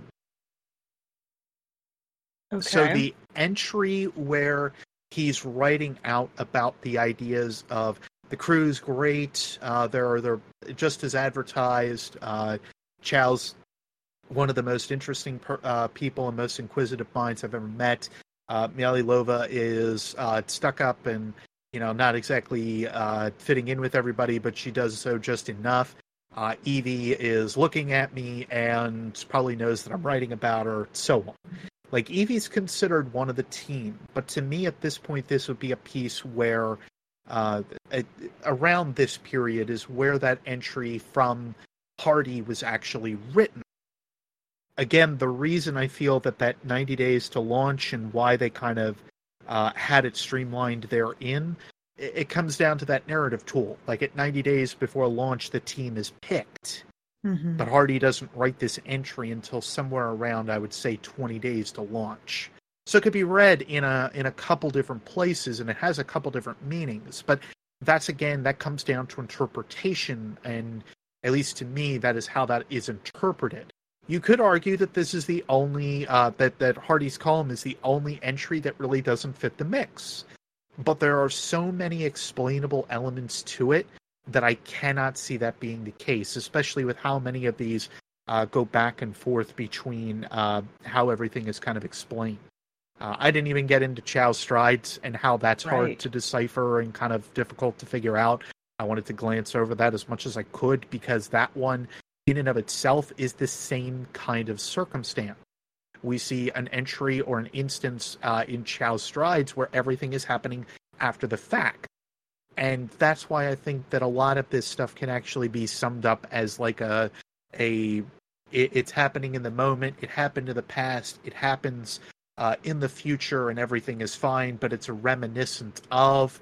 Uh, those are the things that we have to try to muddy through with these cards, and it's the toughest thing I think is just looking at narrative uh, perspective as well as narrative intent. The And- other thing is a lot of these are AV recordings, Yes, and some of them they're all supplemental except for one, which is one of the Hardy cards, right? Like the first one, which is not a supplemental. Mm-hmm. So yeah, that except for the two Hardy cards, there's only Right. two non-supplementals that exist.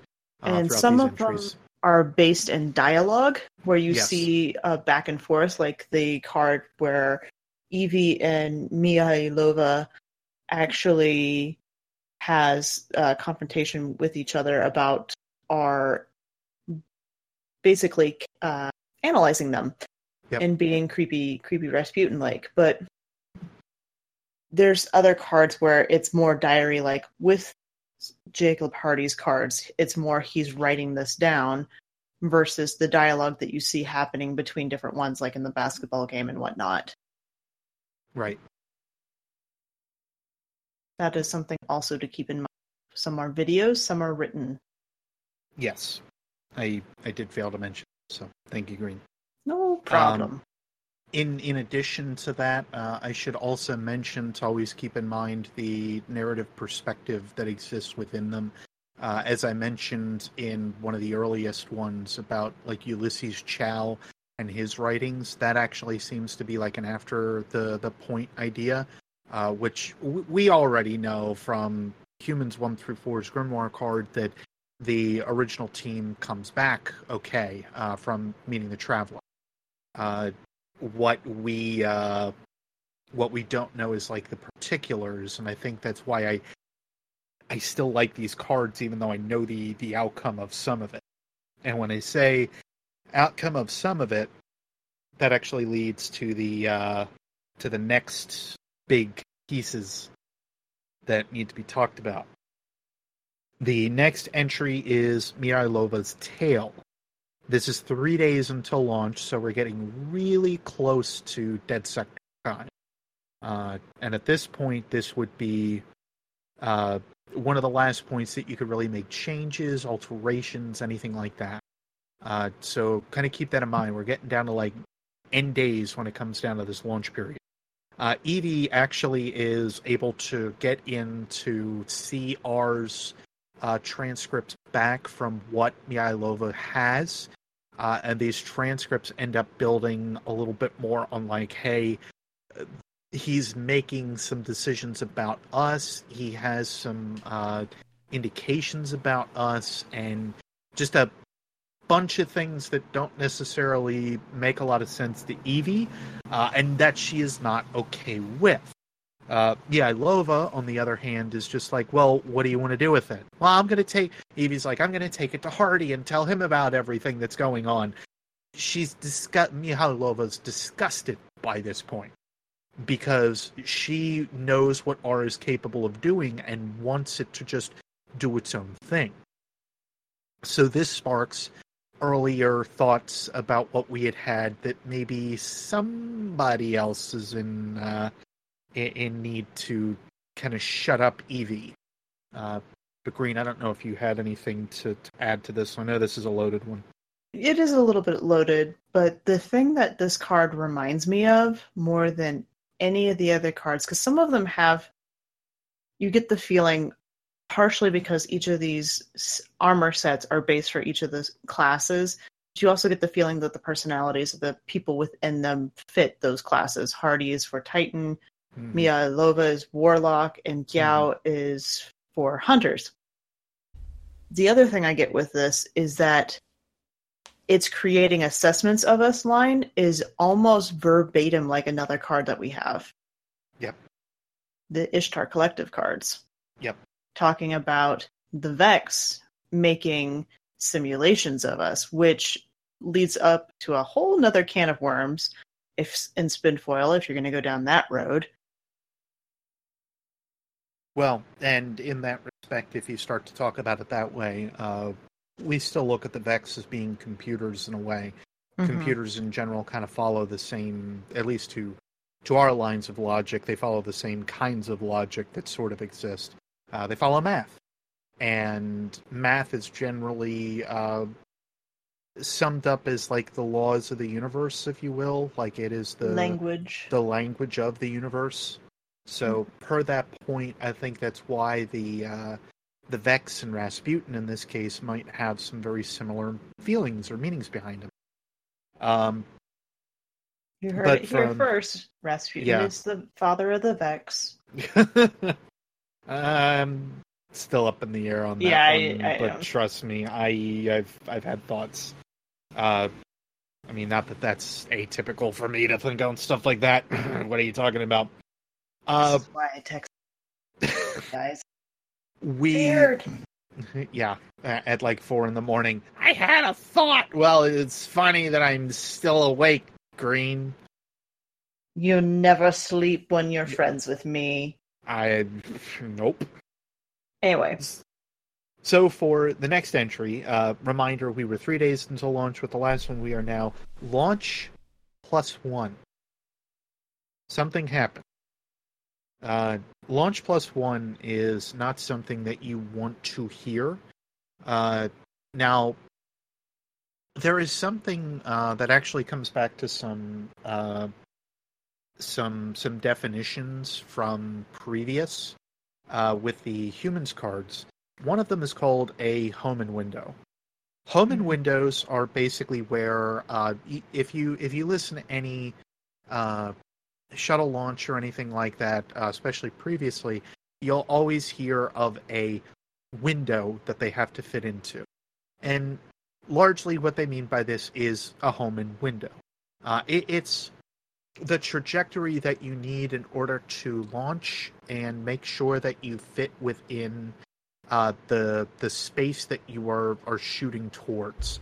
So in this case, of course, we're we're launching towards Mars, right?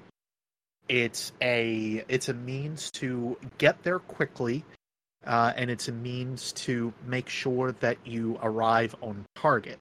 Because as much as Mars is a planet, you know, it's not it's not entirely tiny in the vastness of even our solar system it is tiny so it's a it's a window you have to make sure that you hit uh, launch day plus one would actually signify that they are kind of losing their window at this point. Like things might not go quite as well.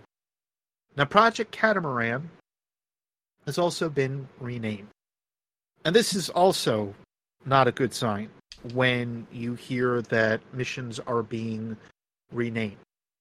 Uh, generally, in, in history terms uh, and, and historically in general, uh, most missions are renamed for a couple of reasons. One, because they actually find reasons, uh, mostly superstitious reasons, in order to not name the mission that, uh, or something happened that led up to it. So, as we mentioned earlier in the show, something happened to Evie, and it is unsure or unclear exactly what. Hardy goes down a list within this uh, launch day plus one uh, listing that actually says what seems to have happened. It just seemed like the perfect storm. Uh, electrical uh, was exposed. There was water on steps and everything. Uh, a fire broke out, and it seemed like the clubhouse itself had basically been burned to cinders. Uh, and inside the clubhouse, or at least in a portion of it, uh, was Evie. And it very well seems like her body was either found or possibly wasn't, and it was just assumed that she was in there. Uh, and she didn't make it or was very hurt. Again, this is something that isn't entirely clear, so we're not sure. Uh, again, we're we're talking about a T14 rated game here, so it could be that this is their way of kind of just showcasing that yeah, she she did die. But you ready for the uh, for the spin foil? You uh you want to help me out with this one a little bit, Green? Sure. Which way? How we? How we entering the spin foil beard? How are we going to start? So, Evie Calumet, you told me about the name and mm-hmm. linked it back to a certain other uh, grouping that we know about. Mm-hmm. So, uh, feel free if you remember this one. Oh gosh, this was a few days ago, wasn't it? This was more like three weeks ago. Like oh, we gosh. haven't been able to talk about this one for a while. So if you forget, it's fine. I can take over. Yeah, start it off and see if you jog my memory because there's been a lot of sleep between now and. so, Calumet is a name that uh, actually derives from. Uh, additionally, I believe it was Inuit uh, America. Uh, oh, right. Inuit or Native uh, Americans. If you remember now, go right ahead. Uh, not enough to actually go into it, but I remember well, the fine. I'll start of it. from here. That's uh, Green had actually presented this one to me for a little while now. Uh, another group, excuse me, another group that actually fits uh, the same naming scheme, and this this naming scheme seems very particular. It's not the first time that we've seen it throughout Destiny as a whole, right? Like this is this is something that they they try to do pretty commonly uh, to make sure that we're either all on the same page or uh, they're they're trying to link things together. But this one seems so particularly conducive of what they are trying to point out that it's not even funny. So think about what Evie was given access to. She was given access to the entire uh, entire code banks of R, right? Mm-hmm. Meanwhile, you have this perfect opportunity for CENTCOM uh, as a whole to have this brilliant AI working mind that is on site. And for Hardy, he didn't know who Evie was because he was barely on site. Uh, he barely had an availability to know maybe who General Fiedler was uh, outside of like a, a typical idea. Uh, he didn't know who Director Canterbury was, or at least it seemed like it. And these are all speculative ideas to a point, but it's backed up with some words that uh, Hardy says within some of his earlier uh, earlier talks. So again, Hardy doesn't know who Evie is. Mihaylova has no idea who Evie is. Chiao has no idea who Evie is, except for the fact that she's somebody that gets very buddy buddy with everybody else and seems very interested in what is actually happening. So think about this with, of course, a grain of salt as we continue. There, again, is another group that follows this Native American or Inuit American uh, listing, Oh, the and it comes it comes back to two initials that we see more commonly recently of CB. Clovis Bray. Is another one that is actually listed underneath the uh, same kind of uh, naming scheme of Native Americans. And what gets, of course, the gears grinding is what else had actually fallen in place, of course, with what we now have with uh, Rasputin and Clovis Bray. So the possibility could very well exist that Evie herself was in no way harmed. She faked her death. And this is a perfect way for, especially a government that continues to advance and evolve past the typical natures of what we have seen throughout the Golden Age and continues to be a little bit more on the uh, paranoid side, developing weapons, developing things in secret, not necessarily showcasing everything to all possibilities out there. Clovis Bray had the perfect availability to do so. So for me, I have a hard time not thinking that Elsie Bray, uh, or else, good grief, that Evie was not in some way related to Clovis Bray. And this could have been something where it was a family that she either married into after the fact, she may have renamed herself otherwise, and it carried on. Uh, there could have been some other further pieces that end up uh, passing into it. Mean, Now, I. What's that? I said it's it's very possible because we we don't have any references in human cards of Rasputin or the AI itself being with them hmm on the ship. Yep. There there's bits of code that are utilized with it, right? And then after that, we we have some, which we haven't talked about yet. Um, Mhm. We're we're jumping ahead a little bit here, but Tiny bit. there there's there there's some things that still tie into this that we haven't talked about. So again, think about this as we kind of go further along. Uh, Clovis Bray is showing itself in so many different manners that it's really, really hard to uh, to to kind of pass off as coincidence. So just just think about that for for a little while. So again, It- see, it's it seriously could be coincidence. It's, could it? it, it could be. It could be an accident. A complete Yeah. accident. Yeah, it could be a complete accident that a perfect storm happened and the clubhouse went up into flames and everybody Yeah. ended up like I Not that Yes, you- part. that part is yeah, pretty yeah. But whether or not Evie is the one that orchestrated it, Well, or Mihaylova orchestrated it, Right. And that's the things that we don't necessarily know too much of. What we do know is that it seems like uh, Mihaylova was able to stop uh, at least too much from getting out there about what was happening with R, uh, if she was, in fact, the one that ended up uh, doing the deed and killing Evie. Uh, but again, we don't know. That's the problem with not just like coming out and saying it. So Yes. there's this this this this momentary idea that it's not as simple as it seems, especially when you start looking at naming schemes. I we also just have partial. Yep. We don't have their day to day. We don't have everything that's going on. So we just have Yeah. snapshots that, uh, Bungie has decided that are important for us to see, or at least to get certain points across. right. So things don't necessarily stop there. So Nope. we'll uh, we'll continue on here before I get too much further involved in that. But keep that uh, keep that thought in the back of your mind as we keep going, because again, there are a couple of other uh, choice things that make sense with it as we go along.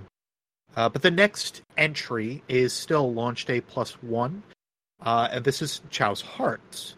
Uh, what we see actually is that there is a uh, the launch is successful. we see that everybody is is fine and well otherwise. Uh, a Hardy, Mihaylova, Chiao are up in uh, up in space, and they are basically heading towards Mars. Uh, CENTCOM's just checking in with them basically towards the end, and they say that the uh, House of Eternal Travel is uh, sending their their hopes and prayers their way. They were the one that ended up winning apparently as the uh, the Moon X cult rumbles. So you know, early early day faction uh, faction wars happening sure. there. Uh, We do have the one extra card that What's doesn't. the- We do have the one extra card that doesn't really fit. The unknown date card. oh yeah, I'm gonna say which goes to to Mihailov's path. Um, but a couple other things on here. Uh, I I really did like the uh, the ending line that they put into into Heart. Uh, it says like something we are privileged to join but could never uh, deserve. Uh, Chiao says as he looks out to the stars. Control wishes them safe journeys to Mars. That's my final point that I had on that one.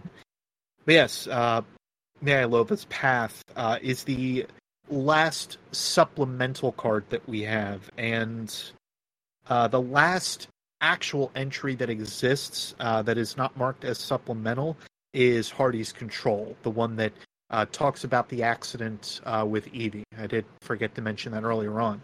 Uh, but the first entry that we read uh, and this one are, are and Hardy's Control are the only ones not marked as supplemental. Uh, but even this last one is marked as supplemental. Uh, and this is actually something that happens even after the after they return from the traveler, and it's Mihaylova actually talking about how the AI was utilized a little bit, and that is actually in very little bits. Uh, the Mhm. AI was not flex- excuse me was not flexible or capable enough of uh, taking the ship in. That still needed to be left to Hardy. So Jacob Hardy is still sitting there uh, as like one of the the main guys, if you will, that uh, needed to bring the ship in. So this comes back to what we had mentioned. I think it is in uh, Human Three or Human Four, where uh, Hardy ends up mentioning about, uh, you know, Chiao brought us in, Mihaylova brought us in. I just piloted the ship, and this kind of gives further testament to that. Like they were the ones uh, additionally responsible for helping with everything working proper. Uh, anyway, the major thing about uh, this card, though, is that they uh, she does talk about R a little bit further, and Yes. she does talk about uh, how they they couldn't do something without it, but that's where the card cuts off. Right. The uh the very last line, which I do think is worth reading, Definitely. it was good work. Most of the AI code I started there didn't really get used for the mission, but it came in handy. I mean, where do you think blank? So mm, Yep. it most of the code wasn't used for the mission, but it she's implying what it reads like she's implying that the code was used afterwards. That this AI code is well, I say is as in present tense was used fairly solidly after the mission was over with. Hmm Rasputin. Rasputin. Rasputin. Yeah. No, I think that's uh, that's where some of that would uh, would kind of wind up. I've I've actually already covered a lot of my thoughts on R and Rasputin and whatnot uh, as it is. Mhm. That actually takes up a good two pages of my uh, booklet leaflet here. Uh, but there is one other thing that I wanted to bring up real fast. So we talked about those uh, Moon X cults a little bit, very little bit. Wanted to kind of glance over them for a reason. Mm-hmm. You guys remember this uh, this this guy that I didn't really hold a lot of real big care for? Speaker? Well, there's him, but there's also who he's probably basing most of his records off of. Anybody? Anybody want to take a stab in the dark? Which one are you thinking of? How about Alpha Lupi? Oh, So, the dreams of Alpha Lupi have always been said to be listed as this. Uh, they're they're they're named. They're they're extreme uh, cases of like how you would view uh, the traveler, if you will. Like they're they're fanaticisms. They are thinking about things in a much more open light. Uh, they are uh, thinking more on the I, I guess like what the traveler can do, how the traveler can do it, etc., etc. These are just markings of showcasing like how or what the traveler is probably capable of. Now I sit and I think back about the dreams of Alpha Lupi, and I have to think back onto the possibility of uh, these Moon X cults being the ones that created these dreams of Alpha Lupi these uh, beginning assessments of how or what it is that could have actually been created, if you will, uh, as the the holy texts. Yes, thank you, Blue, uh, for for how they're put together. Now, Green mentioned the speaker, and I think that that's absolutely on point in that regard. The speaker references some early uh, holy books and so on between it all. Uh, and this actually could have been the Dreams of Alpha Lupi themselves, mm-hmm. written as listed by these Moon experts. So the speaker is certainly working with something. It's certainly looking into some possibilities that uh, do tie back to Golden Age uh, musings and so on but uh, that's where that's where the traveler or the the speaker is kind of getting some of his words, or possibly through the dreams of Alpha Lupi, and possibly in that end, simply the cults of madness formed by the traveler himself. Speaking of religious text, it would be very easy to feel that these texts these cards, these entries are like a religious account themselves of what Absolutely. happened. Well, which is and and meanwhile, think back to what we've been talking about for a little while now as well. How about that opening to Destiny One? The the thought that there were so many different angles that that was taken at. mhm. Those different angles could be perceived by the different ones that uh, could have been like, well, Chiao was the main reason, or Mihaylova was the main reason, or Jacob was the main reason right. for any of this happening. And we see it as as far as I've been able to count, there are three particular forms that exist within that uh, that card writing, and it would make sense to a couple of different realmings. The first, of course, is that there is English as a written language. There is then Chinese. There is then Russian. So Right. all three of those nationalities are shown in that regard. So to me, again, I think that that is where all of it would kind of placate uh, or or start to mess with it all. Uh, but it's giving you different listings of nationality, and that's why I still think that it holds credence that there's something that CENTCOM or others would have been uh, garnering a reason to bring or have an excuse to bring Mihaylova uh, over to CENTCOM to take some of her uh, overall information. Like nationalism is still a very big part of things, probably up until the collapse, and then from there it doesn't matter. Very true. There's so many theories that can spin on cards. Yeah, A- and and as much as like I'm sitting here placating a couple of them, there's more. Oh, I, yeah. I have I have pages full on on just these entries alone, and that is why I'm okay with taking like two hours of your time. I think overall today to sit and talk about this at length because it is still one of the best uh, relations that we have as a basis for this game, as a basis for this lore. Uh, and I, I still think that if you read it in the particular manners that I've at least showcased now, the base for this lore just got stronger. And that is the thing that I love about these entries. So, me and existential crisis and all that aside, I think overall these are great cards to sit and read. Uh, and again, you may end up picking up on some stuff that I even didn't. Mhm. Uh, but I know chat has been lighting up with the, the the couple theories that I kind of posed here tonight, and and I like that. I hope it got your mind working a little bit.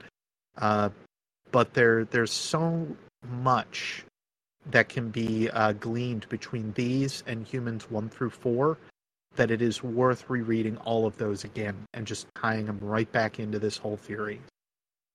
Thank you guys for giving me the time of day for a second time to sit and talk about this.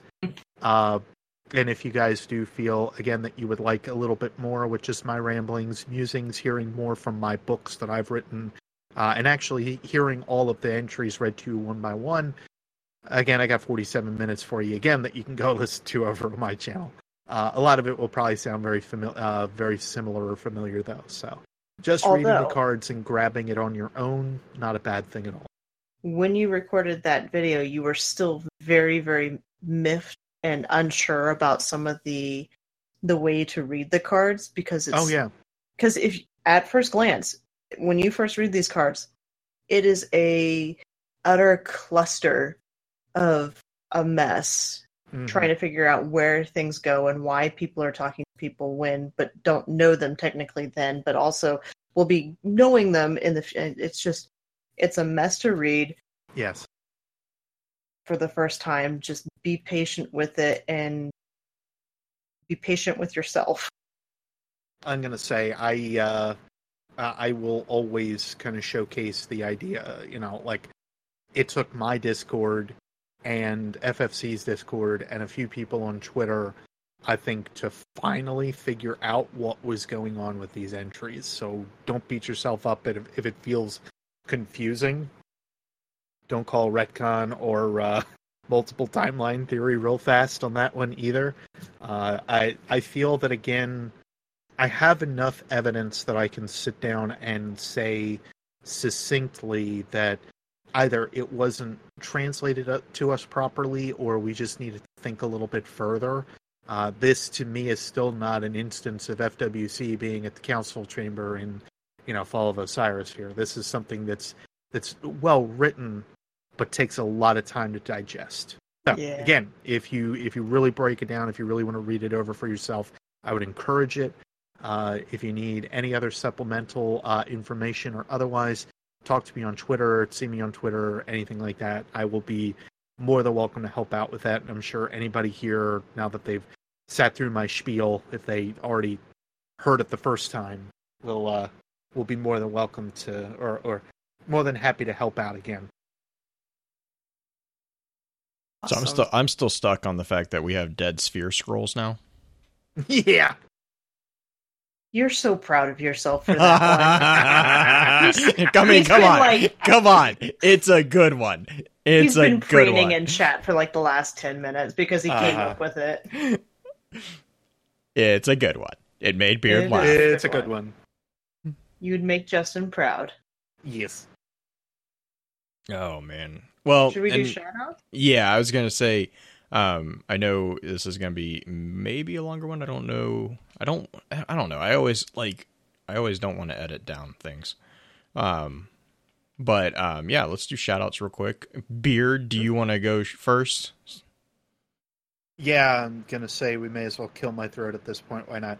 Um, so my my first shout out uh, would probably have to go honestly towards my community because it has been over a week since I have posted anything, and the patience and understanding uh, that all of you have had with me cycling through uh, this this basically extended break period that I've decided to take uh, has been has been helpful.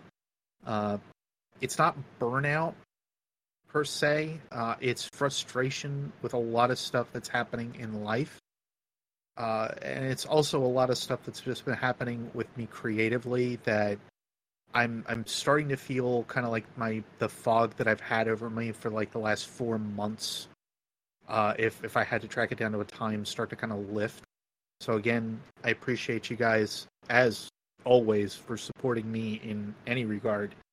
Uh, as my community, at least, it hasn't been like teetering off. I I love how people say Destiny's a dead game. Uh, my community has been growing, and it's small enough as it is, and I'm I'm more than thankful for that, uh, even in my absence. So thank you guys again for for everything that you do for me.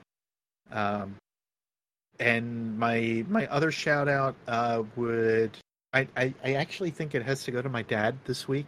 Uh, he has put up with a huge amount of bull uh, over the past like couple weeks, uh, just between work and doing a lot of stuff with uh, with with uh, over here at home, uh, and then also trying to make sure that I keep up with everything uh, over here, especially with like my health, my mental health, as well as also making sure that I eat properly because I haven't been recently. Uh, and he's uh, he he understands how that creative uh, feeling can kind of be, uh, since that's kind of like how how he is very much as well. like we're it, it, it's it's a joke that we have because him and I look so similar, especially if I chopped off my hair now at this point and got rid of my beard, we would almost look like brothers. Uh, very, you know, younger and very uh, uh, large age gap brothers, but he's he has always been the person. Granted, yeah, it's family, it's my father, but he doesn't. I, I'm 31 at this point. The guy doesn't have to look out for me at that point. Like I should be looking out for myself, and he he still does such a good job of making sure that I am doing what I can. Big shout out to him uh, for helping me as I'm sitting here and here in tears because uh, I don't know what I'd do without him. I really don't. Uh, Yeah. I, Well, and that's how you know. I- That's how you know it's a good family. Yep. Yep, I I'm blessed with the fact that I have very good relations with my family, and I count that blessing every single day. That's a good thing to have. Yep. Definitely a good thing to have. Uh, Green, what about you? Uh, my shout outs this week. Uh, my first one goes to St. 14. They're doing a charity event coming up on July 7th for St. Jude's Hospital. That's their next charity fundraiser that they're doing. Also, fun fact, their their work it's in the works currently. St. 14 Project is doing a PvP uh it's like a mini tournament. It's basically just a brawl. They're gonna throw us all in the same area, and they're we're gonna brawl it out. No, not quite that much, but they're they're putting together teams of all hunters, all warlocks, and all titans to do a which class is better tournament to help raise money for also St. Jude and whatnot. That way, they they're also doing. I think that one's for the Trevor Project.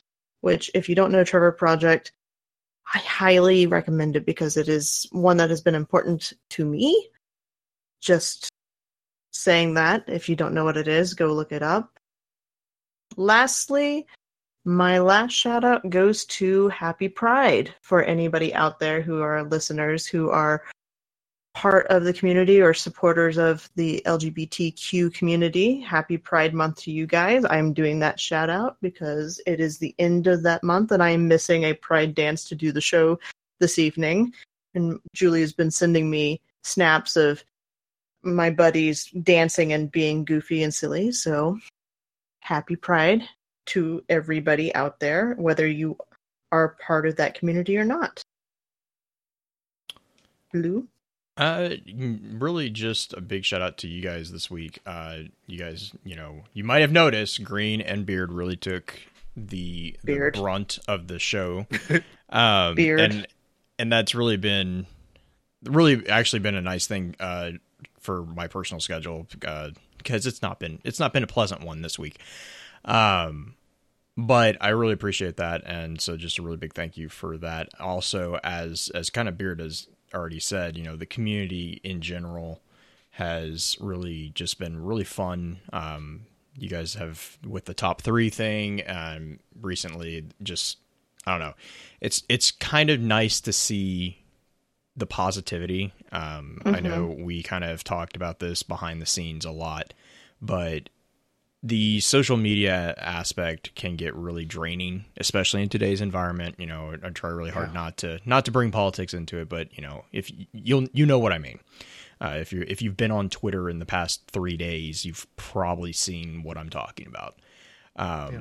It's really hard, and it's nice knowing that there's an environment that even if you don't agree with someone's you know political or whatever agreement or views there's a safe place to come and just have a positive environment because at the end of the day um, we come together over a game that you know it doesn't really matter what your political views are um, Exactly.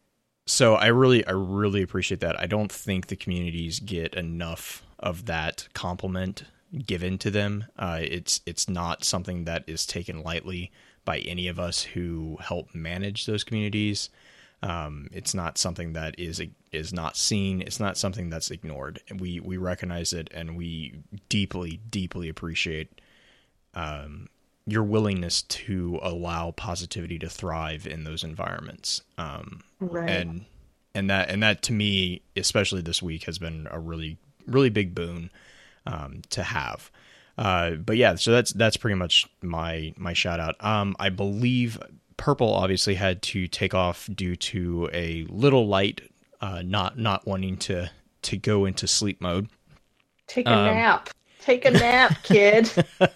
um, Actually, which no, which bed. yeah which which i completely under my my wife has been texting me this entire time and our our little one has been doing the same thing so completely Mm-hmm. understand um but she did want me to give a shout out to aaron who i believe just got done updating the Ares one uh summary over on ishtar again yes. we we try to link those all in the show notes which apparently i am supposed to stop asking questions so i'm i'm proud of all of you for weighing in on that poll um Barely. It was Barely, like yeah, forty-seven it's like- percent to forty-six percent. was it wasn't and- it like Wow. 1% It it was- was, like 1% Yeah, it was really it was funny super close. I Um, was joking with going. Oh uh, no, no! I I put it on me there, and I'm like. I'm gonna be surprised if this one doesn't win. Actually, it was my Yeah. entire thought when I put it on there. Um, and and the really reason why is that is because I'm I'm trying to figure out where the best place everyone prefers to read and to interact with us is. Whether that's you know, obviously I can't put the full show notes on Twitter. Um, but I don't want to make it where it's like, hey, you need to go to this site or this site or this site. I- It's I really kind of want to centralize that, and so that's kind of where that that first step is kind of trying to figure out where that is, where people prefer that mostly. Um, obviously, we have the website, so it, it makes sense to us to do it that way. But if you if you know a listener out there prefers to do Podbean, please, please, I mean, speak up. Um, obviously, the iTunes notes, if for those of you who are still listening, who are listening to iTunes, the show summaries that you guys get on iTunes is a very condensed version because iTunes does not play well with uh, URLs, and their their formatting is um, how do I put this gently atrocious as far as as putting summaries together. It, it's it's kind of a pain in the butt. Um, so I have to I have to trim down the summaries when we move them over to iTunes and uh, Spotify and all that. That all gets really cut down pretty far.